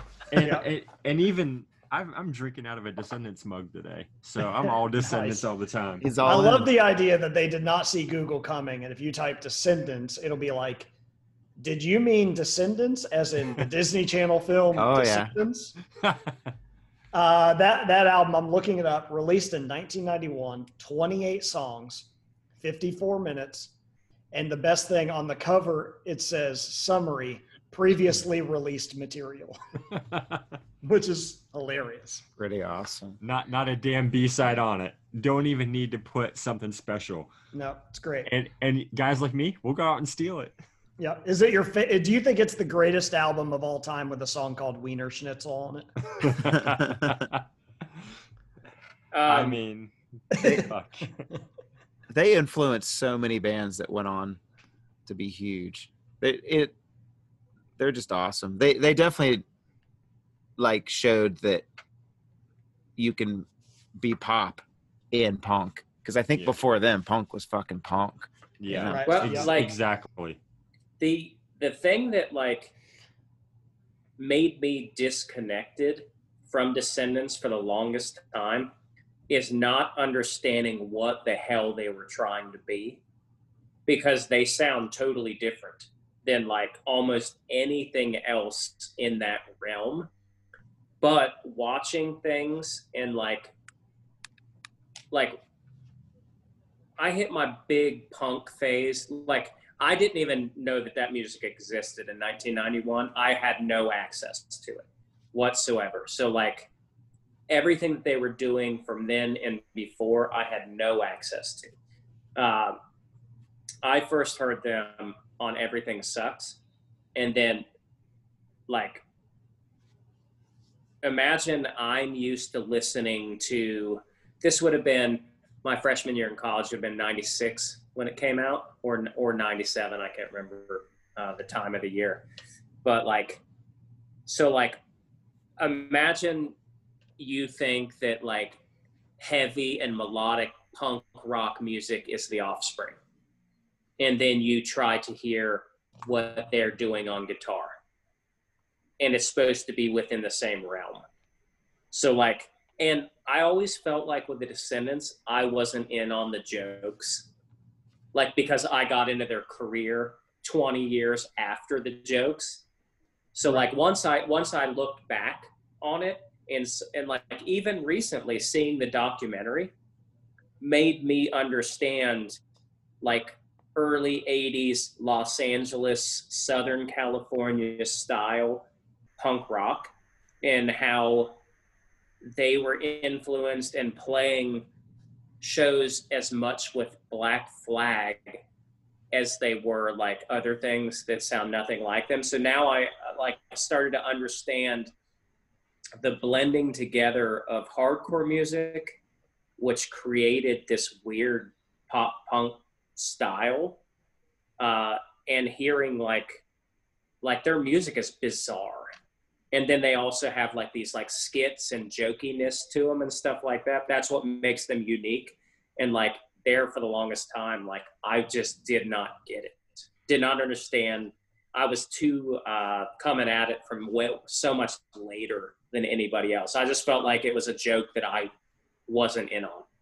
But I And- love the Descendents. And when you and you say like you know they're they, they are kind of weird, but th- they're you know their counterparts, the bands they were playing with, were were Black Flag, the Circle Jerks, the Minutemen. These bands that are Adolescents, probably. yeah. I mean, but you know, Um, so like Bad those, Religion. those bands are all kind of weird too. Like in the sense of like It was that style. It was the SST style. It was Yeah, just and- that weird. Well, they're all thrown into punk, but they're Yes. Yeah. but when you listen to Yeah. them, they're all like whoa, they're like they're they're all every spectrum of punk you could possibly get. yeah. and Yeah. SS and SST, like that's the thing. My all three of my records in my top two position are all SST records, and I went down a rabbit hole last night of like old SST stuff.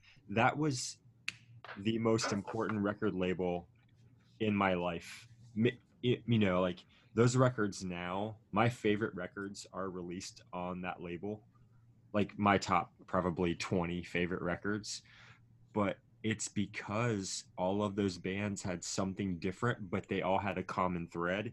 The Descendents were just the most there's a joke in like I don't know who I just heard this recently, but there's always a joke of like they're the band that your girlfriend likes.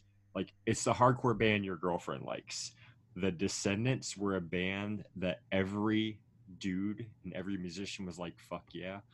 But girls were probably like, "Oh, that's cool." Like Black Flag or Circle Jerks, probably not. But the Descendents, like, Yeah, the, the, the sense of melody. It wasn't, uh, and it wasn't all testosterone based. Like Black Flag was just testosterone on a stage. Like it's just like Yeah. let's fucking go. Yeah. Yeah, and Whereas and my- Descendents are like, well, we're gonna, we have like really good melodies, so check this one out. Like it's a little different. and they and like when I mean the drummer Bill, he's the, the primary songwriter. He was in touch with his like emotions and his feelings. He's pouring that shit out. Like, and as a young boy, like all these songs about girls and like crushes and heartbreak and Fishing, oh my god, fishing. I mean, yeah, I mean, coffee. He kind of spoke to like every teenage boy. Yeah. And, I mean, and I was a kid from the Midwest, but it, it there's no other band that has that impact.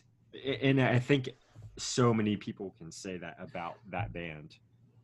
I think they were just so different, but then like their reach and influence on so many things like Blink and stuff that's went on to be more mainstream. Now Descendents is so much more of an accessible thing. It's crazy, Yeah. probably be, because of Yes. of its come for full circle. Think about how crazy it is with SST at that time, kind of pre alternative, like the early SST stuff. So think about like that's why it's all so different because there was like mainstream and pop and like hair rock and then punk. And punk Mhm. was like so many different things. And there wasn't internet. So all those bands were just kind of localized and get together and start a band. And like what you did was what you did. And then they were all different.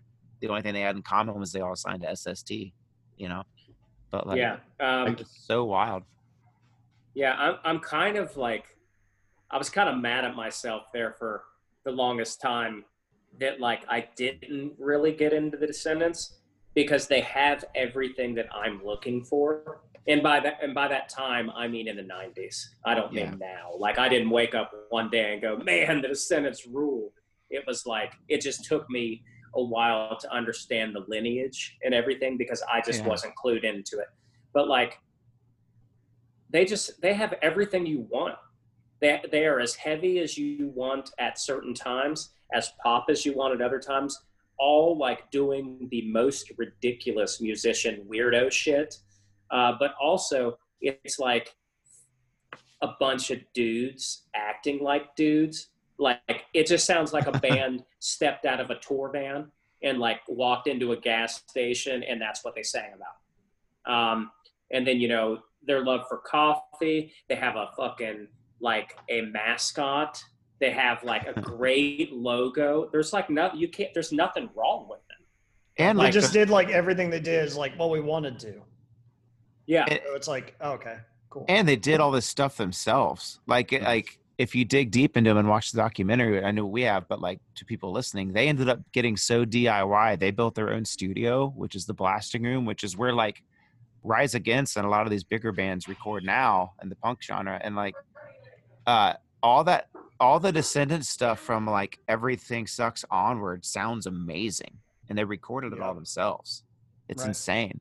Like I, I saw things about they were touring, and they like at one point they moved to like is it Oklahoma or Kansas or something? They moved there because they looked and did the research, and it was strategically located where they could tour and get to where they needed to be and be centrally located and also the cheapest place in that in that general area that they could find like to live and where they all knew they could find jobs so their band just like moved to like oklahoma or wherever it was and like I so think I. I think it was Kansas.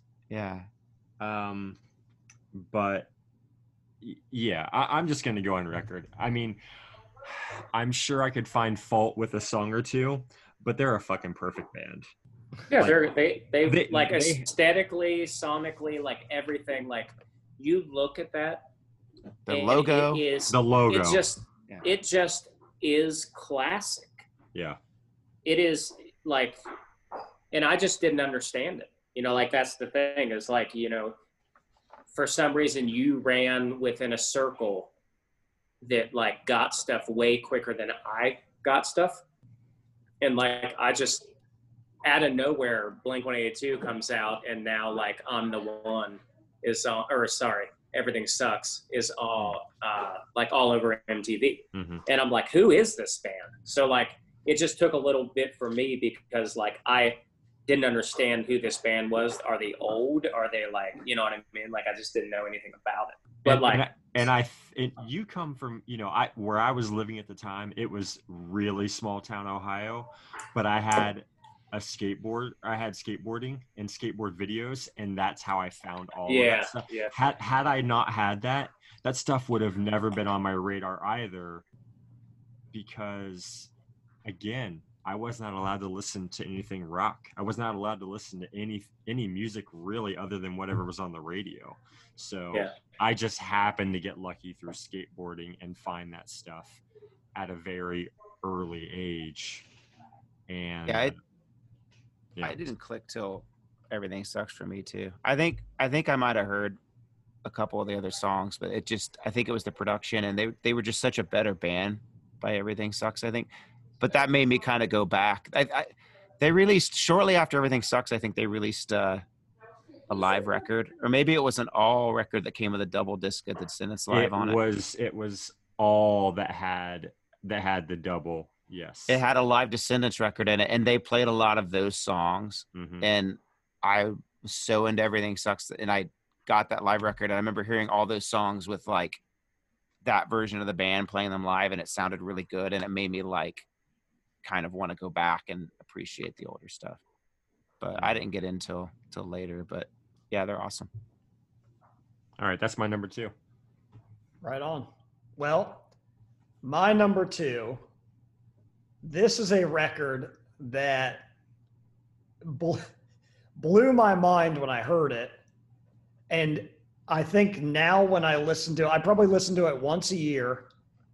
And the the longer it is since the record came out, the more it actually blows my mind, which is weird.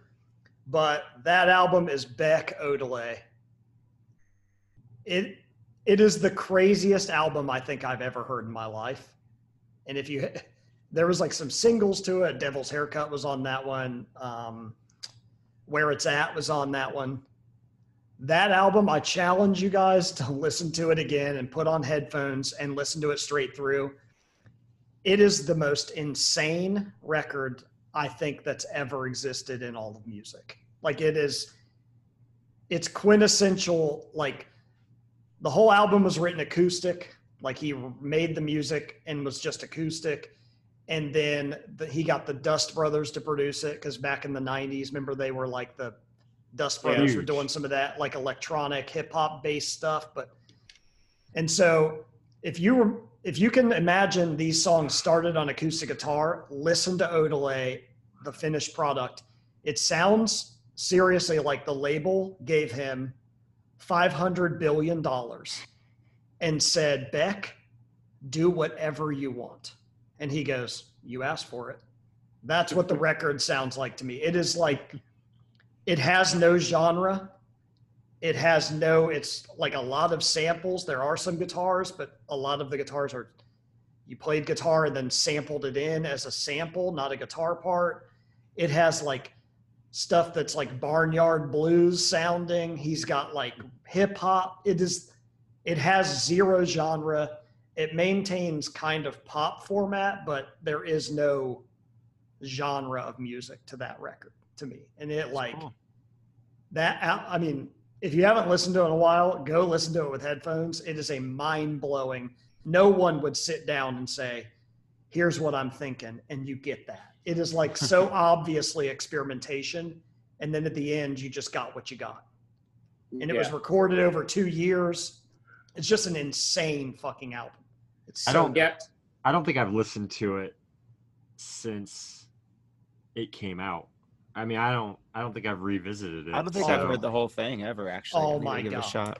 you got. And I've, I've just the heard I've heard the singles and some of the other ones I know, but not in a long time.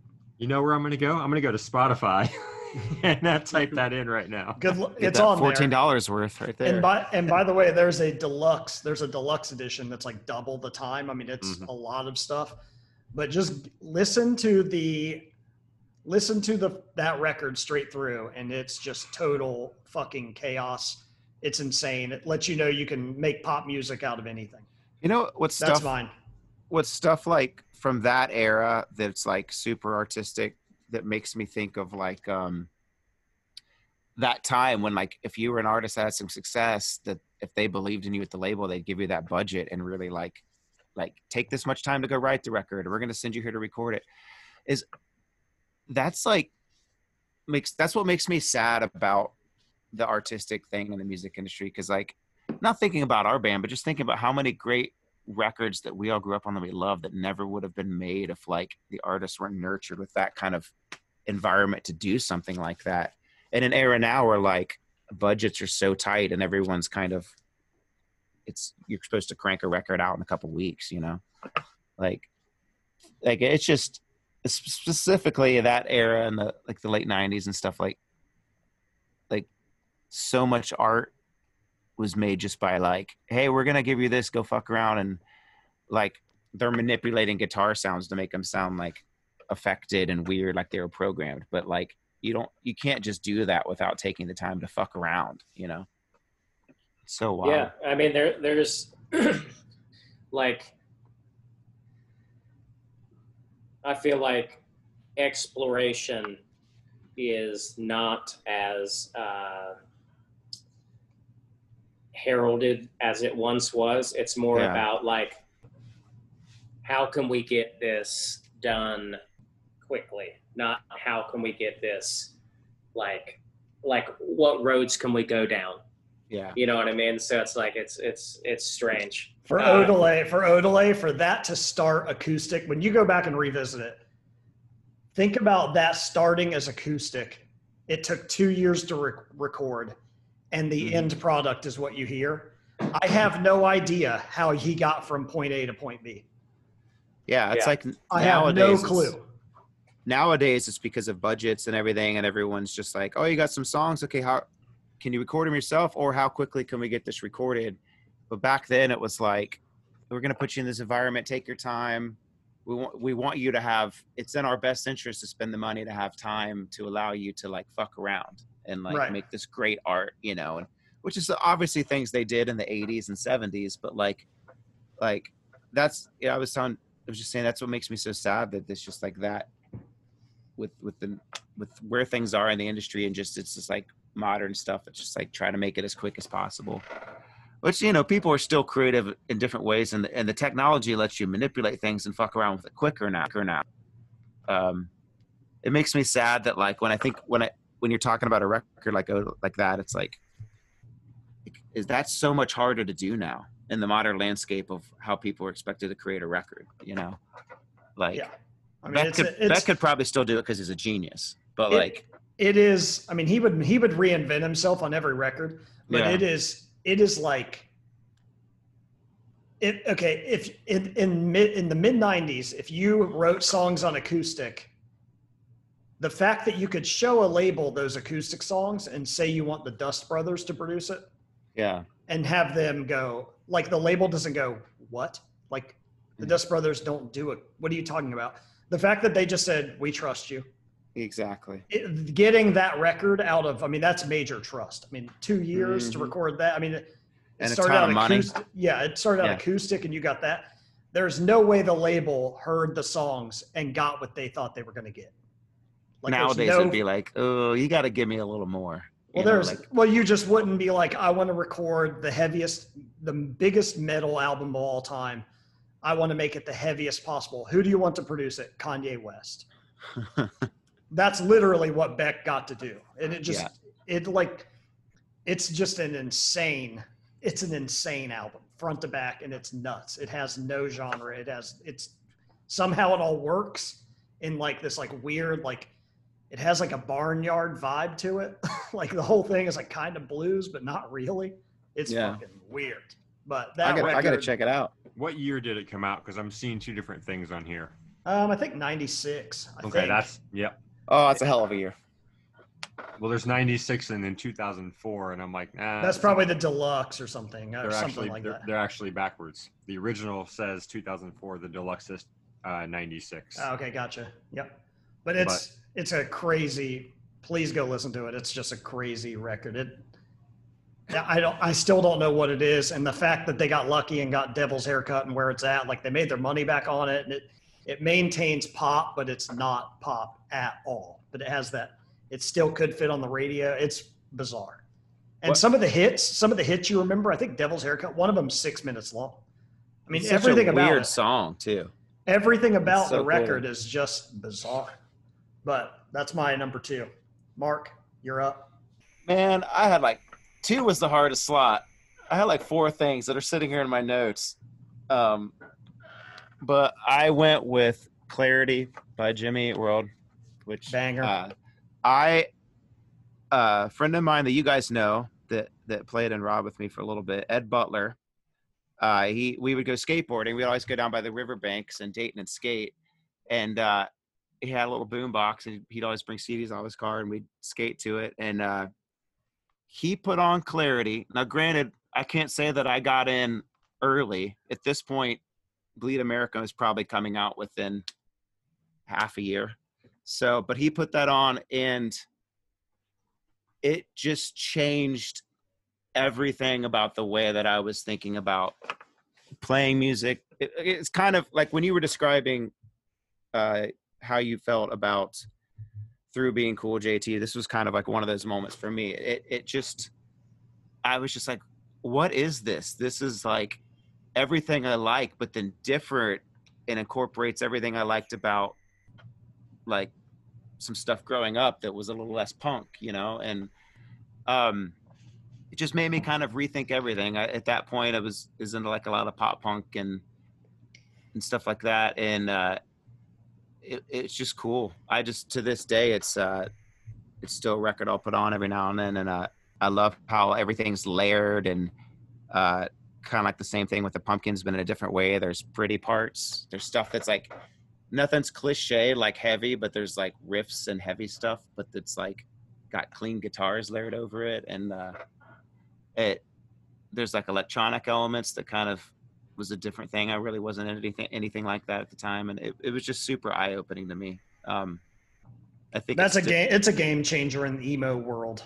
yeah sure. I, I, it's it's still a big influence on like approaching layered guitars for me and um like i'd say we cite it i mean we cite jimmy world as just like their production stuff in general but i Yeah. think for like me if you hear us play there. the if you hear us play the same thing over and over over different chord changes, we refer to it as like, hey, I love that Jimmy Eat World part. Like we still do that, and it's from that record. yeah So it just Yeah, it man. just kind of that's a good one. gave me a different different way to look at things. The way it was put together is like I, I distinctly remember that time in my life we would skate to that and I'd be like, "What is this?" And then out of nowhere it was like, "I got to get this," and we're just listening to it all the time. So good, but it was it was a weird thing because Bleed American came out like six months maybe after that. So like just as that was winding down for me, we've been listening to this like crazy. Then like uh Bleed American hit, and we're like, "Oh, we got this to listen to now." So Right. pretty cool. Love that. Yeah. All right, JT, number two. Um, well, first of all, the Clarity is truly an incredible record. That is that is a band who was left to their own devices, recording every moment of magic that they possibly could without having somebody looking over their shoulder and being like, nope, move along, keep going. You know, this isn't right. This, why are you taking this so much time? Uh, so to me, clarity is the best use of time. Mm-hmm. They had all the time in the world. That's the best use of time. They didn't pay for those Hulu commercials, and they used that extra time. Is what you're saying? They were maximum. they were optimized, baby. But yeah, it's it's a touching record, a beautiful record, an intricate record. It really introduced drum machine and loops mm-hmm. into this style of music and the the sense of melody between two guitars it really showed you what it could do. Oh, picking two two e- two guitars picking in a counter rhythm with a counter melody.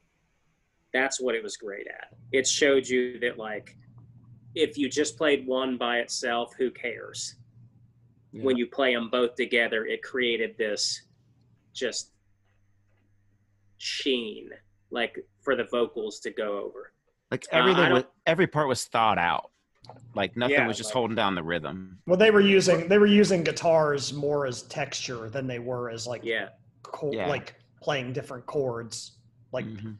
they were texturizing music more with the guitar. It was- yeah which is to me to me like and the vocals are so good so like Yeah. provided the perfect bed track to what he was going to do vocally because before that vocally it was it wasn't very great Right. you know what i mean like so this was everything was like such a crazy step up Mhm. um, which is cool so my second album is jimmy world bleed american Mhm. which I absolutely love clarity, but I'm not there yet at this point in my life.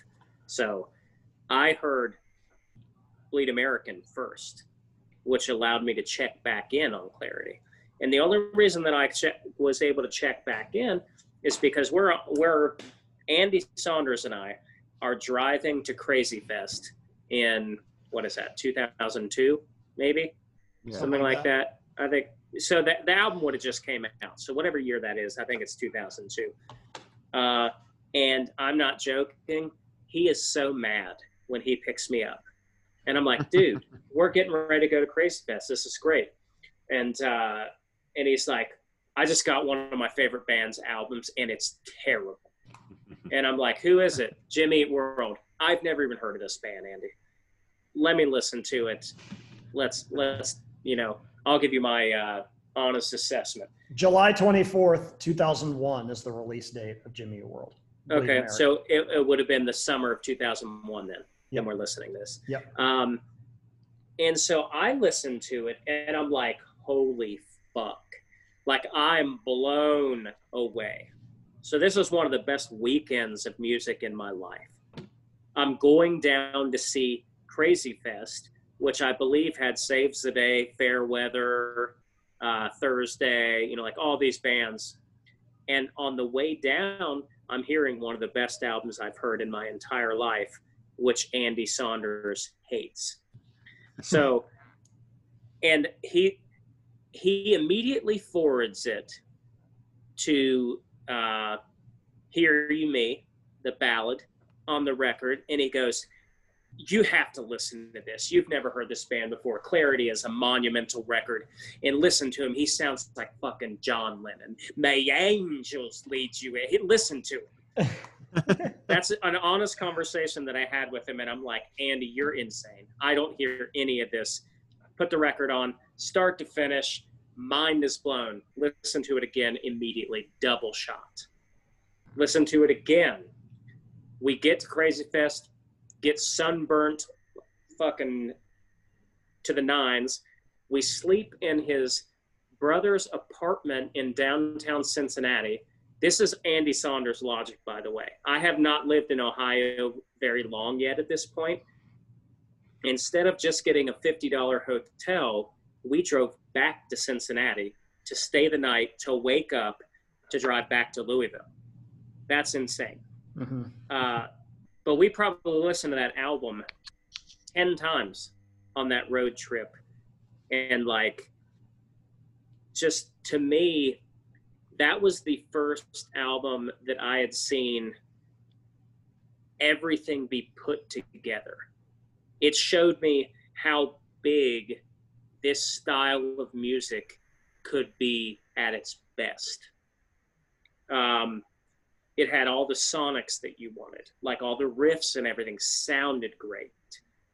Uh, it had lyrics that were really powerful and sounded like they were coming from the mouth of like in the brain of like a sensitive heart and uh man just some of those guitar riffs are just so good without being punk metal whatever you want to call it. You know what I mean? Like they were really they did something different uh, than Well, I. they use they heard use like a before. gu- they use like a guitar riff to hook you, and then they use like the melody of this of the the vocal melody to actually get you.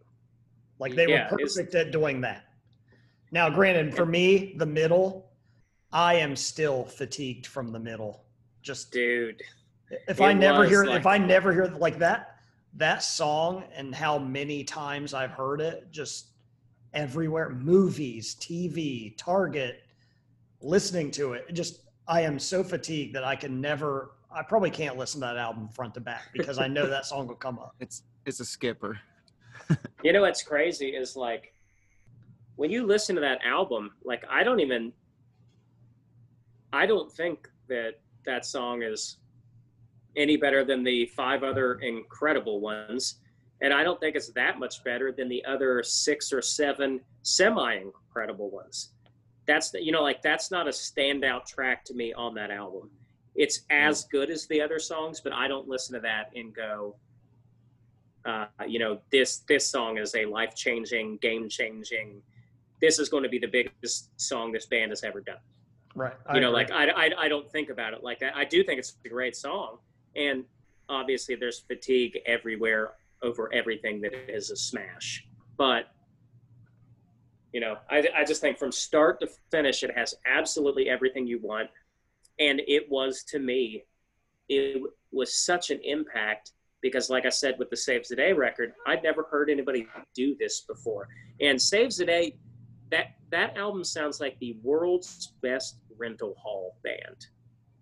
You know what I mean? Mhm. Like it just sounds like a bunch of guys in a, a fucking eight hundred dollar van, tr- driving to the next Knights of Columbus and writing songs about it and feeling heartbreak. Whereas Jimmy World, Bleed American, showed you how massive if you put everything every bit of that together and built the best version of it that's how massive it could sound and how great it could be uh, so it's like an adult version of that yeah that's yeah, a good one It's so it's so cool that like they found success by taking. I mean, the songs are obviously great, but the difference between the biggest difference between that record, Clarity, and even some of the ones that came after it is they simplified it. Like the production on that on Bleed American is so clean and everything sounds good, but there's not a lot of crazy stuff going on. Like the melodies and parts are so well pa- played out that like the,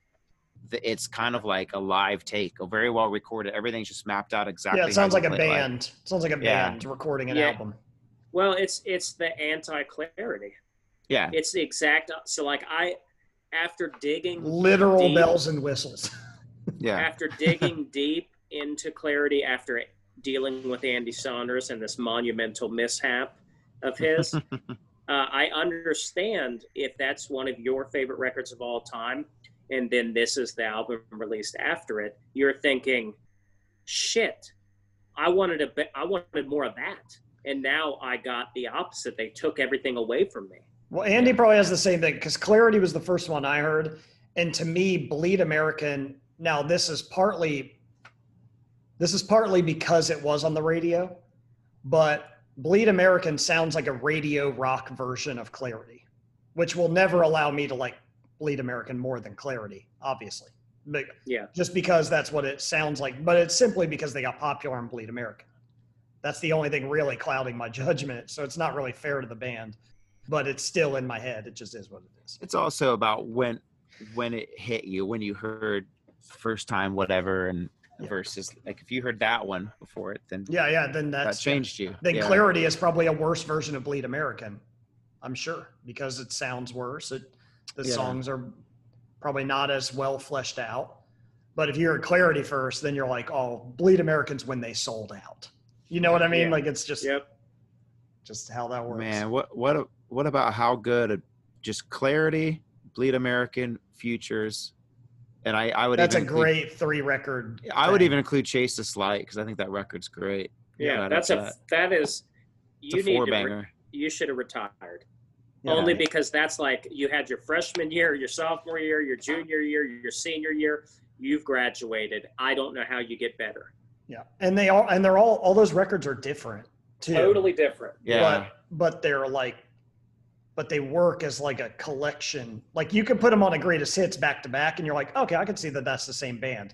But they are different records. They just have different vibes to them. I love Futures just because how dark it sounds. It's probably like Clarity was life changing for me. Futures is probably my favorite one of them though. All right.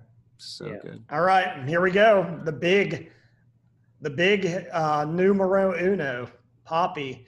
I really enjoyed you smelling two candles, trying to pick which one you were going to light with a, with a toothpick or a match in your mouth, and then Well, you decided which one you were going to light. And then what I'm seeing on your picture, you put it directly under a curtain, and I, I just was looking. I was like, if he sets that curtain on fire, this is going to be the funniest video. Ah, yeah.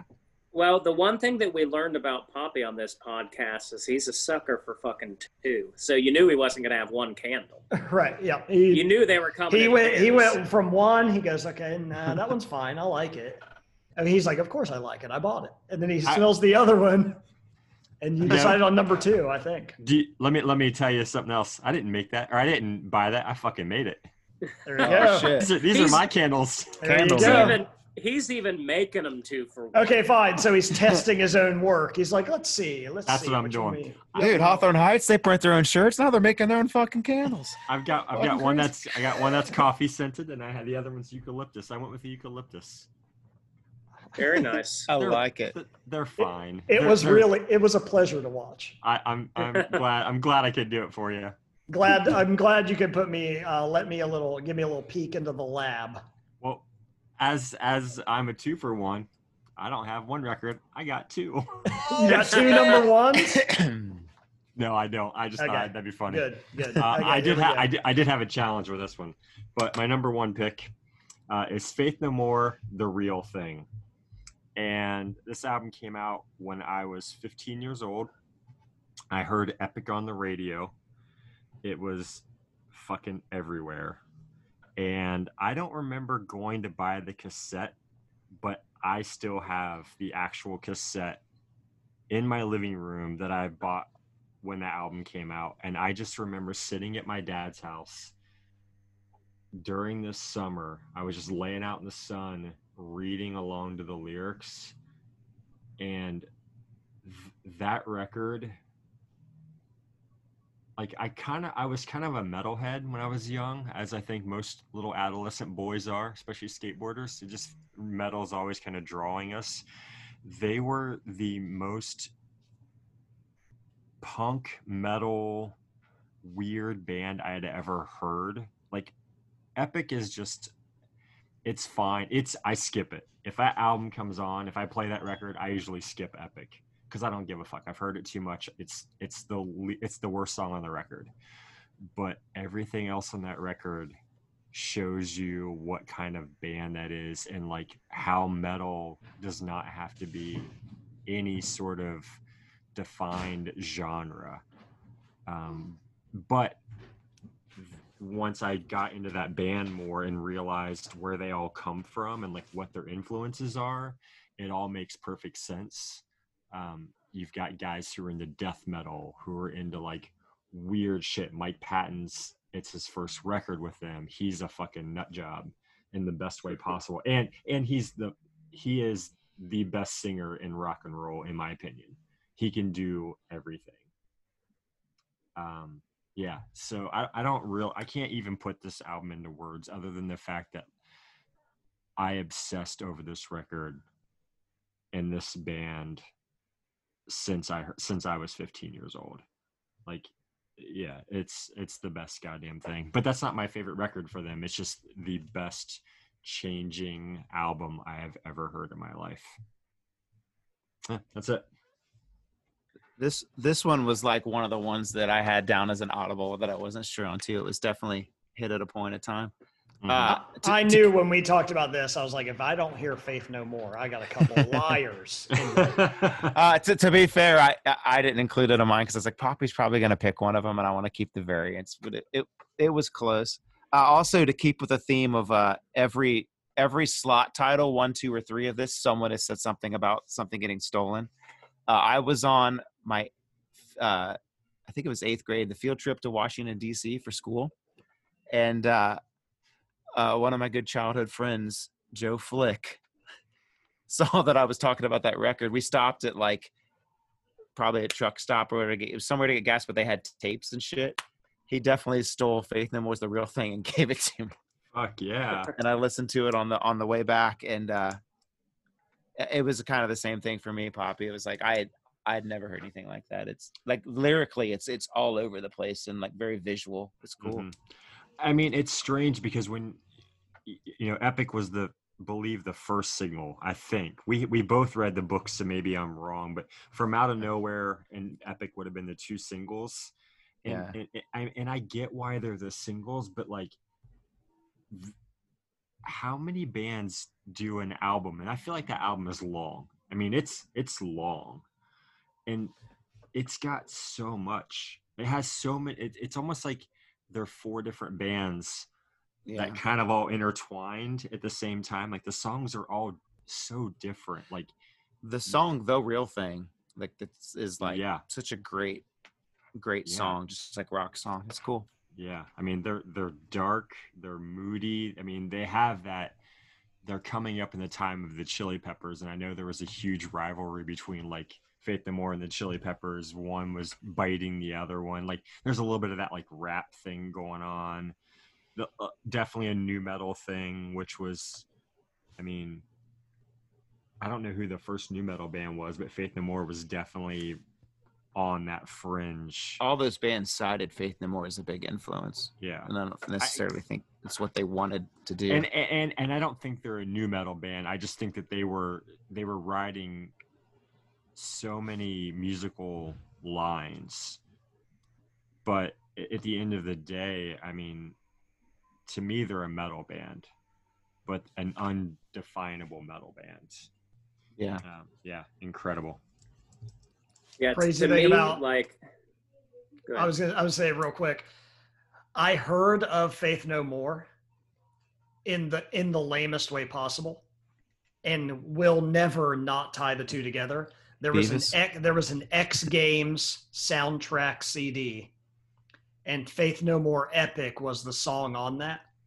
So, I equated them to an ESPN skateboarding competition and a song that was like it, that song is a horrible representation of what they are hmm and my i listened to that song on the, in that setting long enough that that i just literally laser focused that faith no more sounds like that now later on i listen to angel dust and i love angel dust but i can't get x games epic out of my head the, and i just tie them to vert ramps they, and yeah, they're- they they don't deserve it but that's just how it is hmm they definitely change so much. Like every record's kind of different.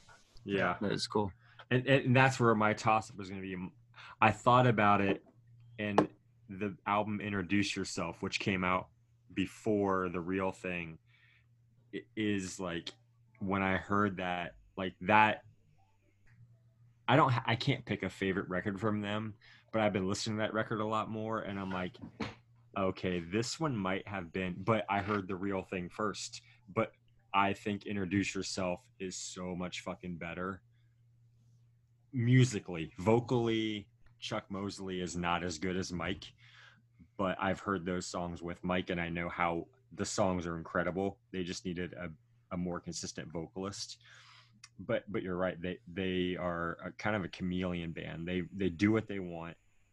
It all kind of sounds like Faith No More, but it's always evolving just a little bit yeah yeah and and and honestly that that's a that's a great band. Not every band can change their sound and still maintain a fan base and maintain the same integrity um while holding on you know to a little bit of your past.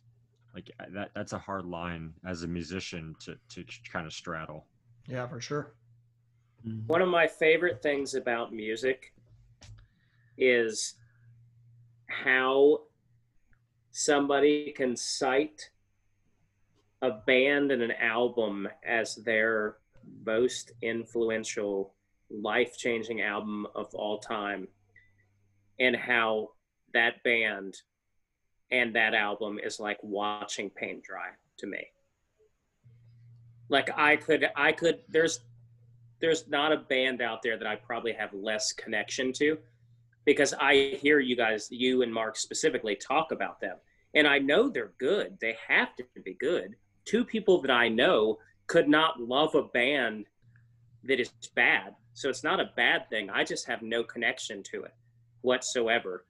I don't know if it's like a time and place thing. Like I never really listened to it back in the day. I remember that video being played like crazy, and I remember just being sad for that fish.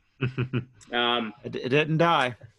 But like it, so like I to me, it's not a bad band thing. I don't think that like you know that's just something that like does not connect with me Mhm. whatsoever. But that's what's that's what's awesome about music. One of your favorite things of all time land does not land with me whatsoever and like that that should give everybody hope that is in a band you know what i mean like just because not everybody likes something like your impact could be immense on Mhm. other pe- on Yeah. other people that's what's like to me is super cool about it You- uh you know like know, just i also have no friends that listen to it or anything like so really that's Yeah. just one of those things that like i just don't have it's it's never been within an arm's length of me at that time period when it came out uh so like i don't know it's just one of those things that like ne- never really got into i do not like the vocals on it at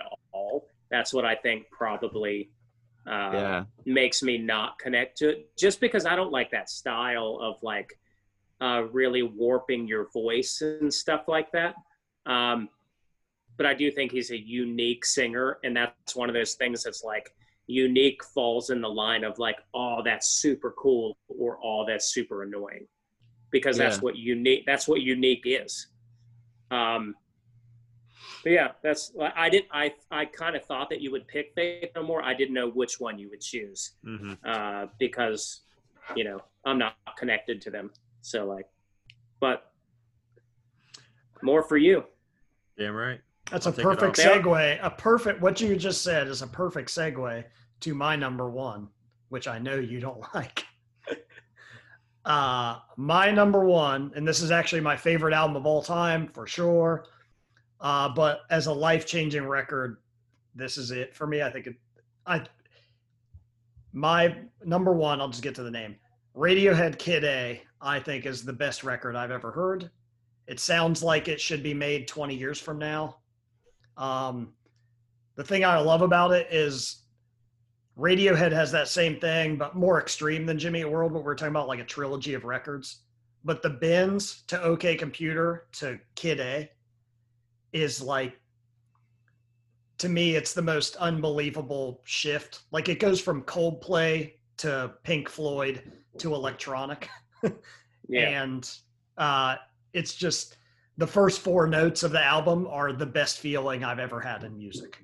Like literally, it starts with these four notes, and then the the sound of warmth, and it is like those first four notes. Uh, How to Disappear Completely has this part that sounds. I've never done Xanax, but I'm imagining this is what this sounds like.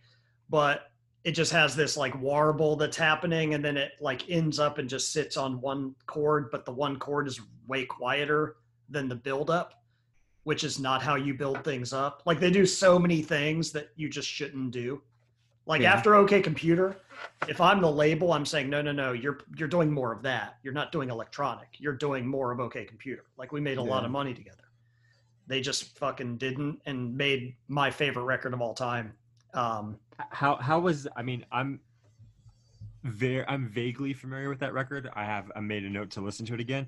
But how did it do? How was it received?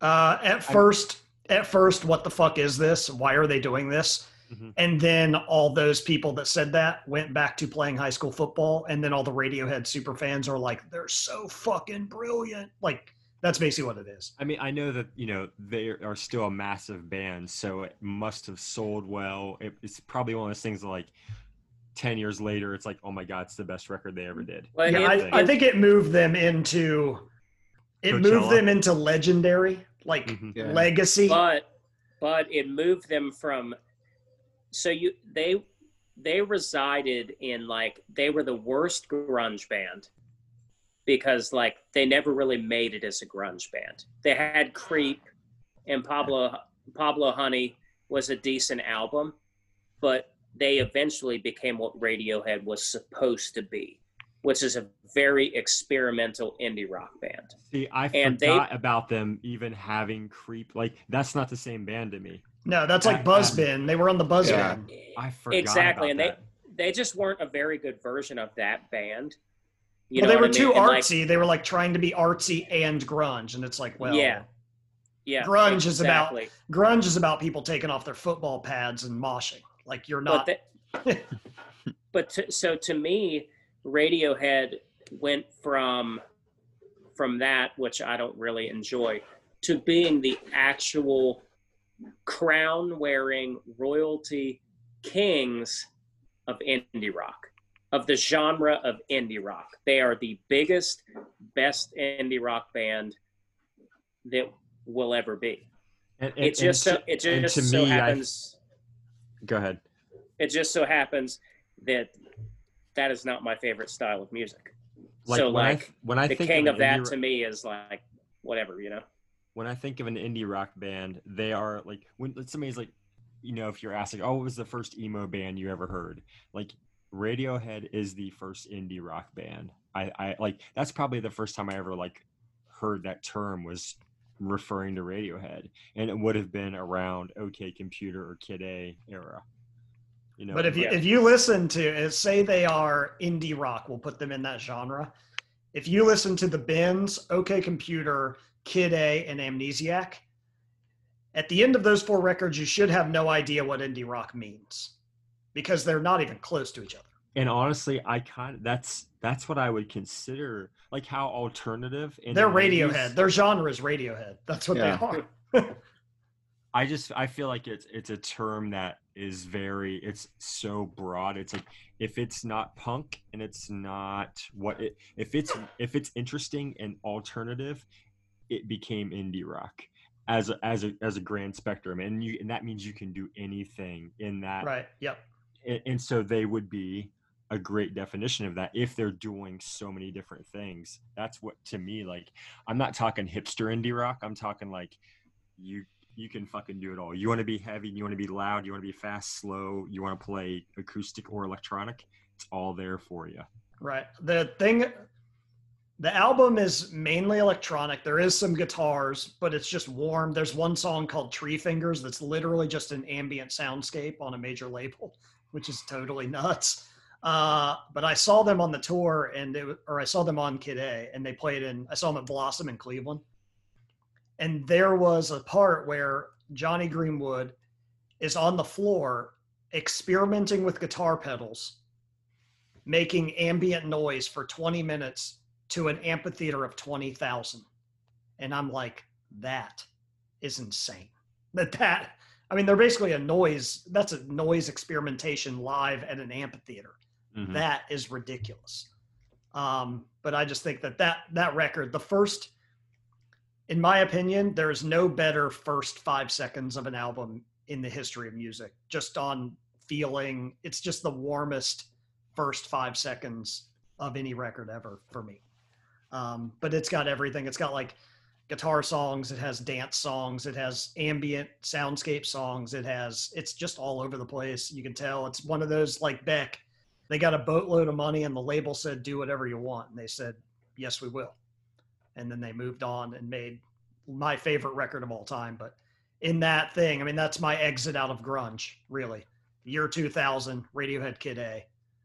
That is my personal exit from grunge and into something else.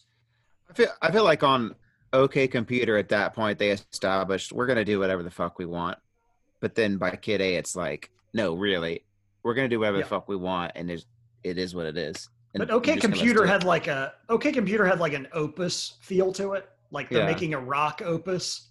yeah, And then to take that rock opus you just made and throw it in the trash and move to keyboards is Exactly. a wild move.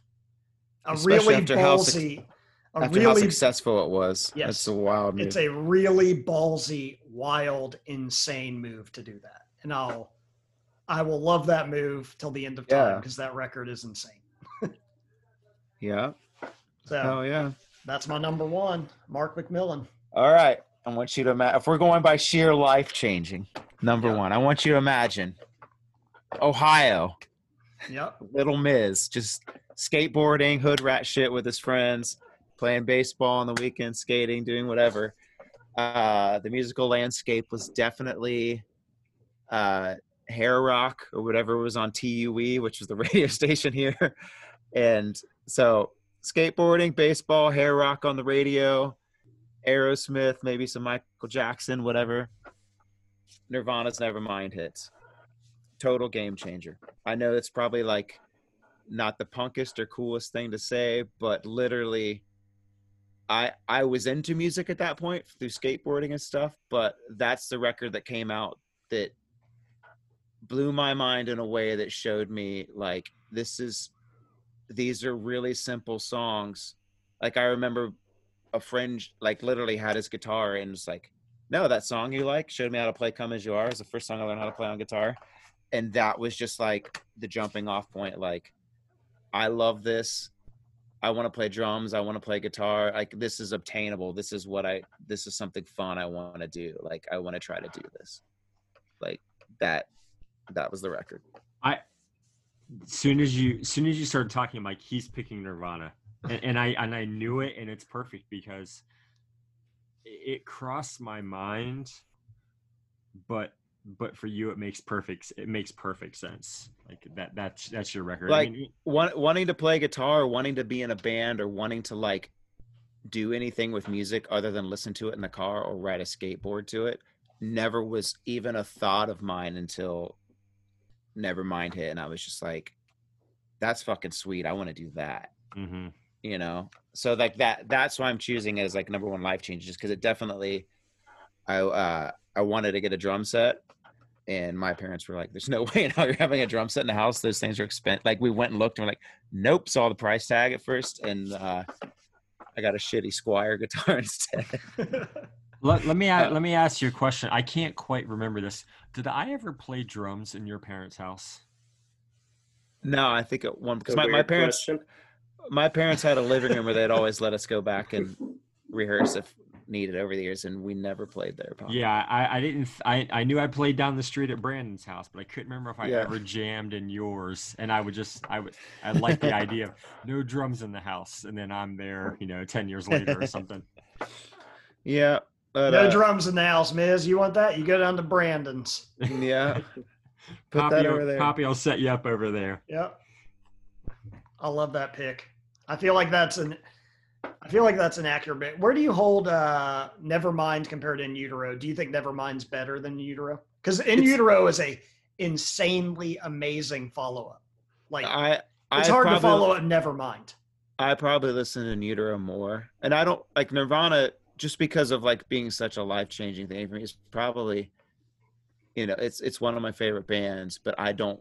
But by saying that, I listened to it so much growing up that I Right. I don't, you know, You almost don't to it. have to listen to it. It's just in yeah. like and in utero's in utero's just so like um interesting and different that like if i haven't listened to nirvana I want to put that on it's just like there's things to hear whereas nevermind is like slick in a pleasing way and the songs are simple um but that being said um uh, it's probably been a few months but i listened to nevermind on a drive i want to say not too long ago sometime during covid the last six months uh, and i was like it, it, it- it's one of those records for me transports me back and makes me feel young and i remember like that era of my life but listening to it with fresh ears it's definitely a great record the thing- songs and the, the the melodies always- are so good the thing that always blows my mind, I feel like right now, like say there's a band that has a huge album, their out their next album is almost guaranteed to suck. Like it's it's just maybe it's because of finances, I don't know why. But back then, there were people making follow-up records. Like how would you follow up Nevermind? It'd be impossible. In Do a bunch Utero's of- amazing. do a bunch of drugs and do it with steve albini Yeah, I just think it was either like a better caliber of musician. It was either Yeah. that or maybe they were rich enough that they had the time to spend to actually make great stuff. There's Mm. something that happened because now Yeah, I think follow-up that records are never better or Yeah. I think good. you're- It's never close. I think you're also comparing different. Uh, it's not necessarily apples to apples. I think you're on to something with um, there being way less bands, meaning way more money. So, like, you might have Nirvana, for example, might have sold six, seven million copies of Nevermind, and then they have literally a year at Sunset Sound Recorders to mm-hmm. record whatever they want and how they want. And I know they recorded with Steve Albini, but I just mean every every bit of budget was afforded to them Yeah. to be able to to search for that next group of songs. We are given two weeks and two dollars. Figure it out, boys. Hope your songs the- are good. yeah, like What songs? We haven't even started writing yet. We've been on tour. We And just then got they say, off tour. okay, here, here's another four dollars. Mm-hmm. so it's just it's entirely different. It's just Yeah. But there is also like there were less bands back then, and yeah. quite frankly, quite frankly, there were probably less bands because they only got the good ones because it's going to cost money to get these bands. Like now, you can you just throw somebody in a recording studio for eleven bucks. Like I don't know, I don't know one person in my life that's not recording an album right now, song by song, randomly over the course of two years. It's available Yeah. to everybody. Yeah. Back then, I don't- I don't know how you follow up Nevermind and make something that's gr- great. Like in Utero's great and it's completely different. They did everything the opposite of Nevermind, but it still think maintains really great. I think I think artists and bands also like hit the zone. There's a zone in their career where they're just on some sort of plane of existence that like they're just great. My They're- mom they're- is probably recording a solo album right now because their neighbor has GarageBand. I mean, everybody's doing it. It's Like- probably great too. Yeah, everybody's recording a record. Love So- it. It's a All right, JT, you're going to wrap us up with the final number one. I'm I'm gonna wrap us up, and I wanted to mention uh, because Mark chose Nirvana Nevermind. Um, my daughter's really into that album right now, and we're learning like songs and stuff like that. Um, and I made it a concerted effort to be able to figure out why I don't really have a connection to that album, and I figured it out and because like you know how your brain connects certain things with certain time periods but then when you do the research you realize that you're actually kind of remembering it wrong even though you may be close you're remembering it wrong Mhm. so that mo- that album came out in 1991 uh, never mind i was not listening to rock music at that. And I never really realized this because I never thought about it like this. So Boys in the Hood came out in 1991 as well.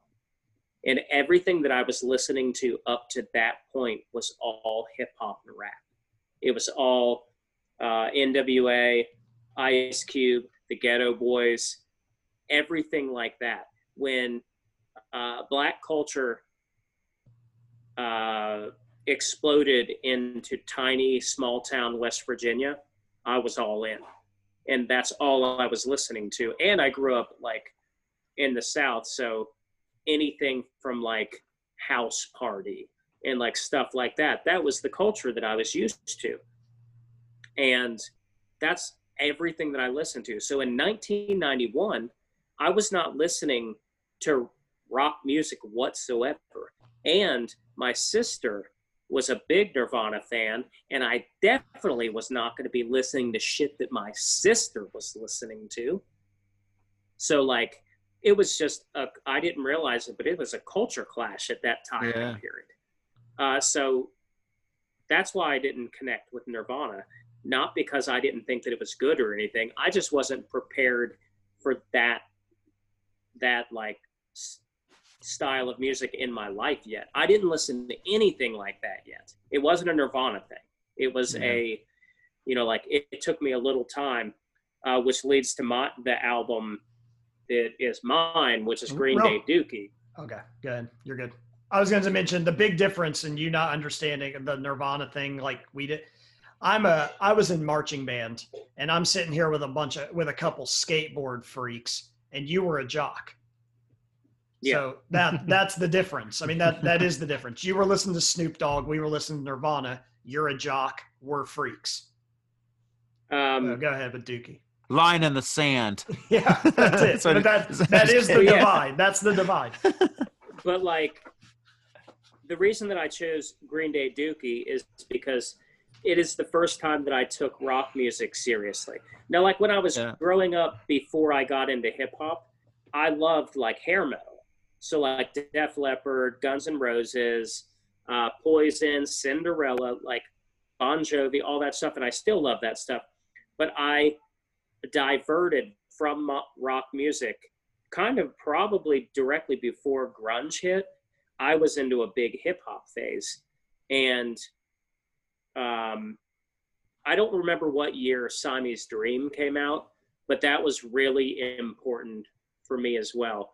But Green Day, the reason that I chose Green Day is because this was the first time that I took rock music seriously, but it was also the first time that I heard true energy within the sonics within like the man this sounds like a couple of chords but it's more about like how bouncy it is and how like when you saw the videos of them and everything you saw all these kids together like jumping around like uh moshing and like having a good time that's the first time i ever saw that and that was the Mhm. first time that i ever felt like wow like is that what a concert is is that what like rock music like is that what punk is you belong to like this club and like everybody gets together and like they're like crowd surfing and moshing and like dancing and like it just seemed fun it Dookie seemed like Dookie was the bridge from grunge to punk.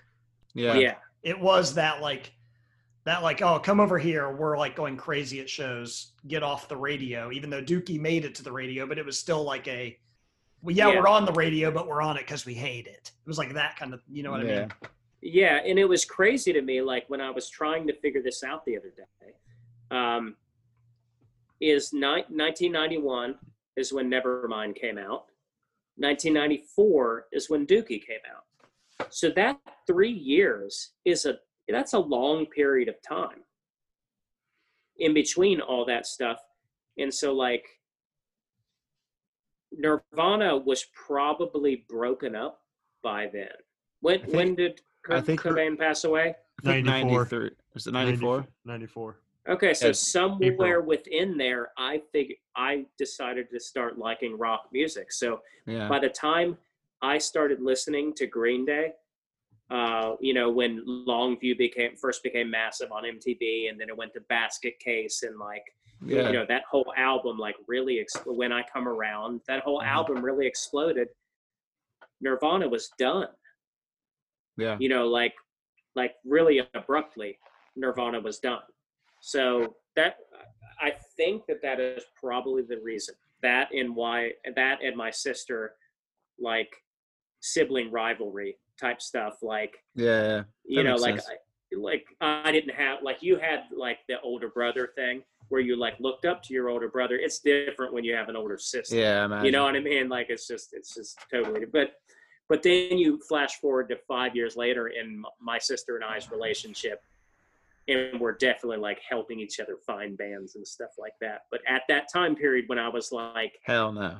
14 13 stuff like that is like uh-uh uh you're not going to be teaching me about music. That's not the way this goes. So i was too busy in the thick of it. Uh but yeah so green day the reason that i choose them is because it sounded like something that i could do myself. Like watching the, their hands it didn't seem off the wall to play guitar even though i didn't start playing guitar for another three years but there was definitely that was the spark of like man that would be awesome to do Seemed it That seemed would ob- obtainable. Attainable that you could play that. Yeah. it seemed like and it also seemed like green day just looked cool they had cool colored hair they looked punk they looked like it looked like it was really fun I would I cannot say that about Nirvana. It did not look like they were having a good time.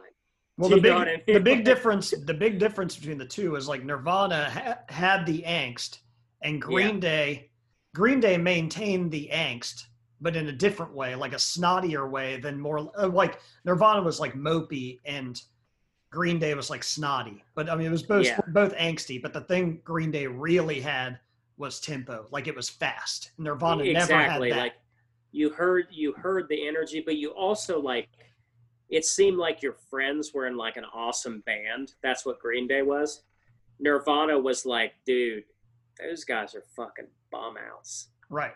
Like they're like you know, self lo- like Nirvana was like self-loathing rock stars. And then like Green Day was like if you and your friends performed at the talent show, you would actually look pretty close to Green Day. yeah except like you just talent- would look yeah, like that. Except the talent show was now the vmas Right. But It I'm saying if you looks played like in the like same group of guys if you played at a high school talent show, bass guitar, drums, you would look like Green Day. Whether you're not going to sound like them because they were good and you're not. But you would at least look like them. yeah So And the best- it, sa- it says everything about me because I did Nirvana for my talent shows. Right. There you go. I mean Well, but you had to, but you had to have thing. you had to have mystique to be Nirvana. Like Kurt Cobain had a mystique.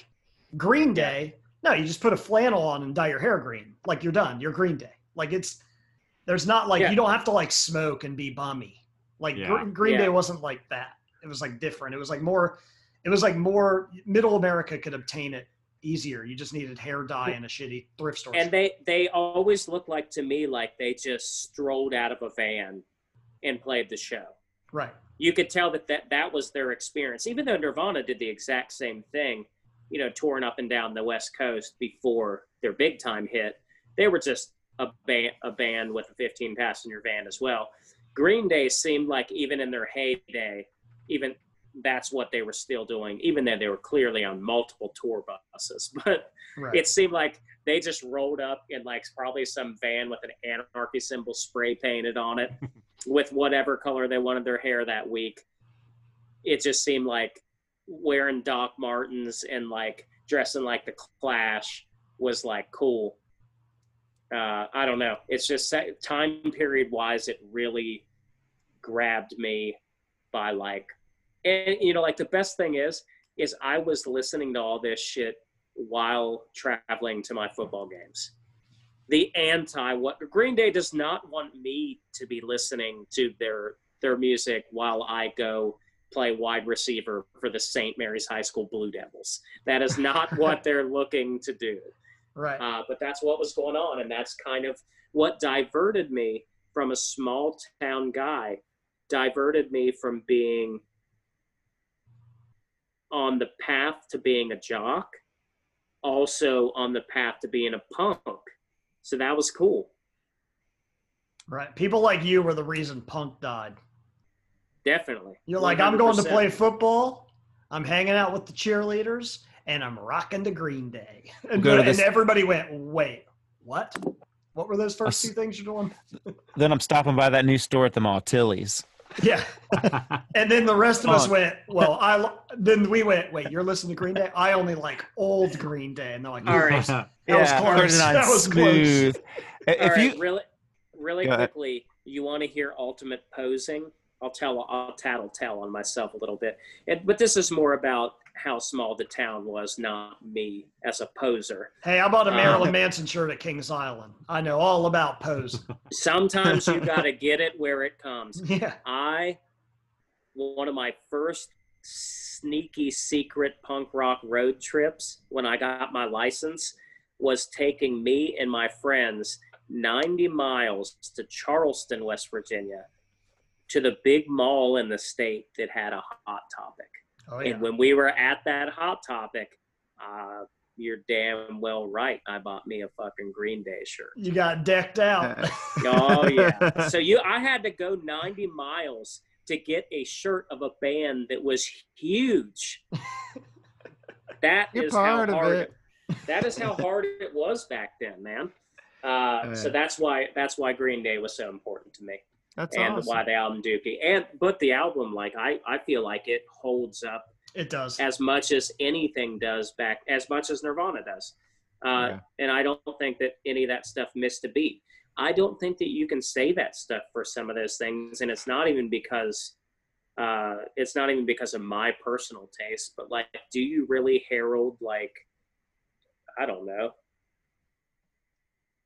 uh, soundgarden like i know that soundgarden is great but do you do you herald super unknown as much as you herald nirvana nevermind Well, the, no, the but I never got into Soundgarden the- like that much. The big thing about Soundgarden comparing Nirvana and Green Day, even though they're different, like Simple. Dookie comes out. How do you follow up Dookie? I can't even imagine how it's even possible. Insomniac's fucking amazing. It's yeah fucking it great. is it's Nirvana, a hit how do you follow up Nevermind? In Utero is insanely good. Mhm. Soundgarden, Superunknown is great. Like it's a great album. The next one, Down on the Upside, not too hot. And nobody Oh, thought it was hot. Like it yeah go listen to it. It is so much worse than Superunknown. It's not even close. Like it was the Pretty Noose was the single off of it yeah and it is not even close to as good as Fell on Black Days. Like it's not even in the same realm. So Yeah. I just think like they just missed the mark. I mean, but those two like Gre- Nirvana and Green Day, that is the bridge from grunge to punk, and like for like kids. I mean, Offspring was doing it and stuff like that. But yeah. but uh, yeah, we'll- it's just those records. Some of those bands never made a follow up that was worth a shit, and that's what cleaned out the the shitty band. Yeah. Like I'm not saying Soundgarden's shitty, they're not, I- but yeah No. I, I know what you mean yeah, but but tur uh, down on the upside or whatever that's called, I think it's called that, is just not even close to Superunknown. Like it's just not close. Whereas Insomniac, if you get Dookie and then you listen to Insomniac, there's no way you're not going to think it's great. Like you're not going to think it's as good because it's Dookie, but you are going to think it's an amazing follow up record. Yeah, it's a great Yeah. record. It's darker. It's cool. Yeah, but I think all those bands that made amazing follow-ups, those are the the album right before the the unbelievable follow-up is like the life changer, yeah which which follows it falls into Nevermind Dookie. Like that makes total sense to me, because those bands were good enough to follow up unbelievably unfollow-upable albums. yep and basically being kids Does, does Yeah. do you know who Green Day cites as like their biggest influence? It has to be the clash Oh, the clash Because you know how Nirvana is like, we wanted to start a band and we wanted to be the Melvins. And you're like, well, you completely missed your mark, but good thing because you guys killed it. yeah I wonder bet if Green Day was like, well, when we started, we all we were laser focused on whatever Yeah, the I- Black I- Flag or one of those. Ramones. I bet it's I bet it's the Clash, Ramones, and uh, See, I bet it's like a SoCal band that is like, no, there is going to be one of those bands that you're like, uh, like if I they were like, know. oh, when I was 14, I went and saw, I don't know, I can't even name one of those bands. Stiff Little Fingers. Yeah, would something like also be that. a band that I, I, th- I, think. th- that- I, I think it would be Crimpshrine. Yeah, something If- like that. I bet they went. I, I want to know if there's like that one band that was Oper- like, we I bet wanted to. Operation Ivy is pretty big Yeah, Yeah. something like Yeah. that. because they're from the East Bay. So I bet like all this stuff that like we're thinking of massive bands, but I bet there probably is something like uh, something that was happening in that scene that is small that became big. Like they watched a local band grow into a like a nationwide artist, and Yeah. that is the band they wanted to be like as the local band, but it just so happened to push them into mainstream as well. Mm-hmm. Yeah, I'd be curious what their band is because I know the They're like a- Melvins is Nirvana's.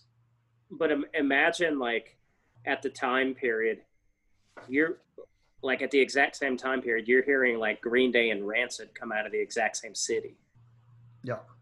You know, that's pretty wild to think.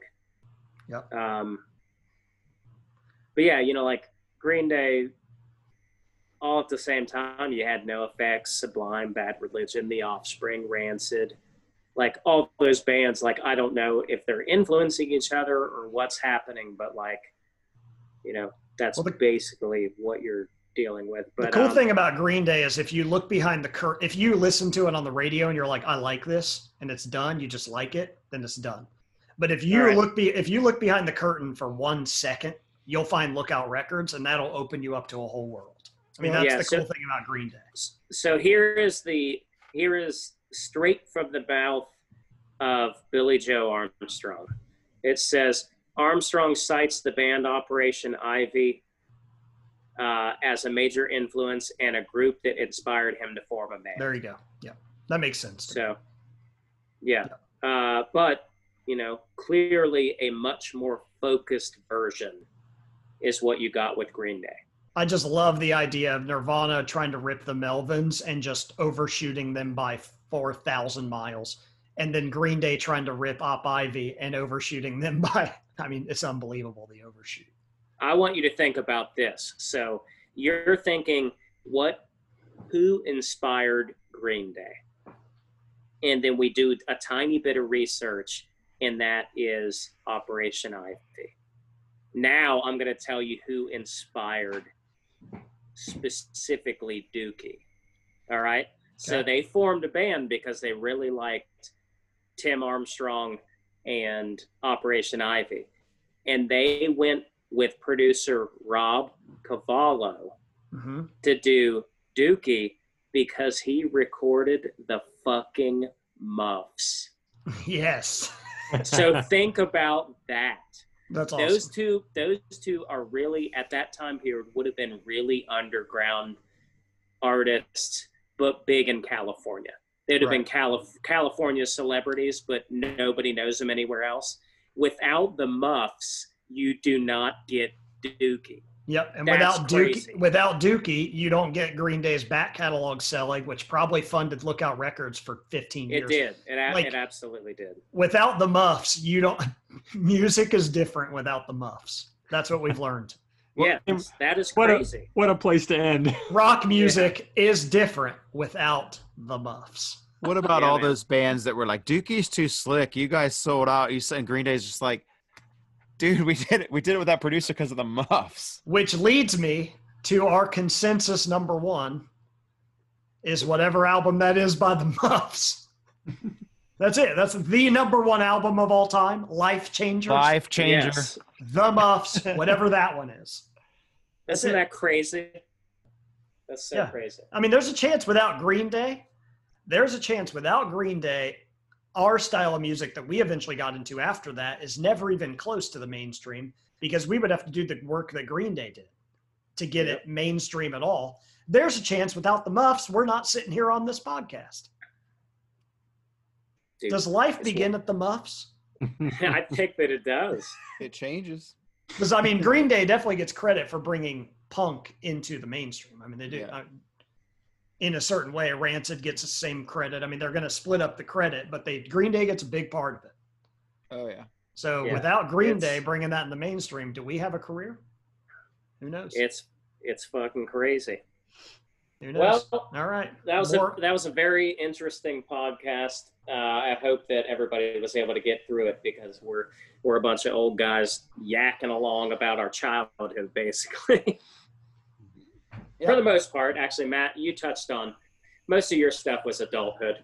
uh, yeah, m- mine's adulthood I've- albums.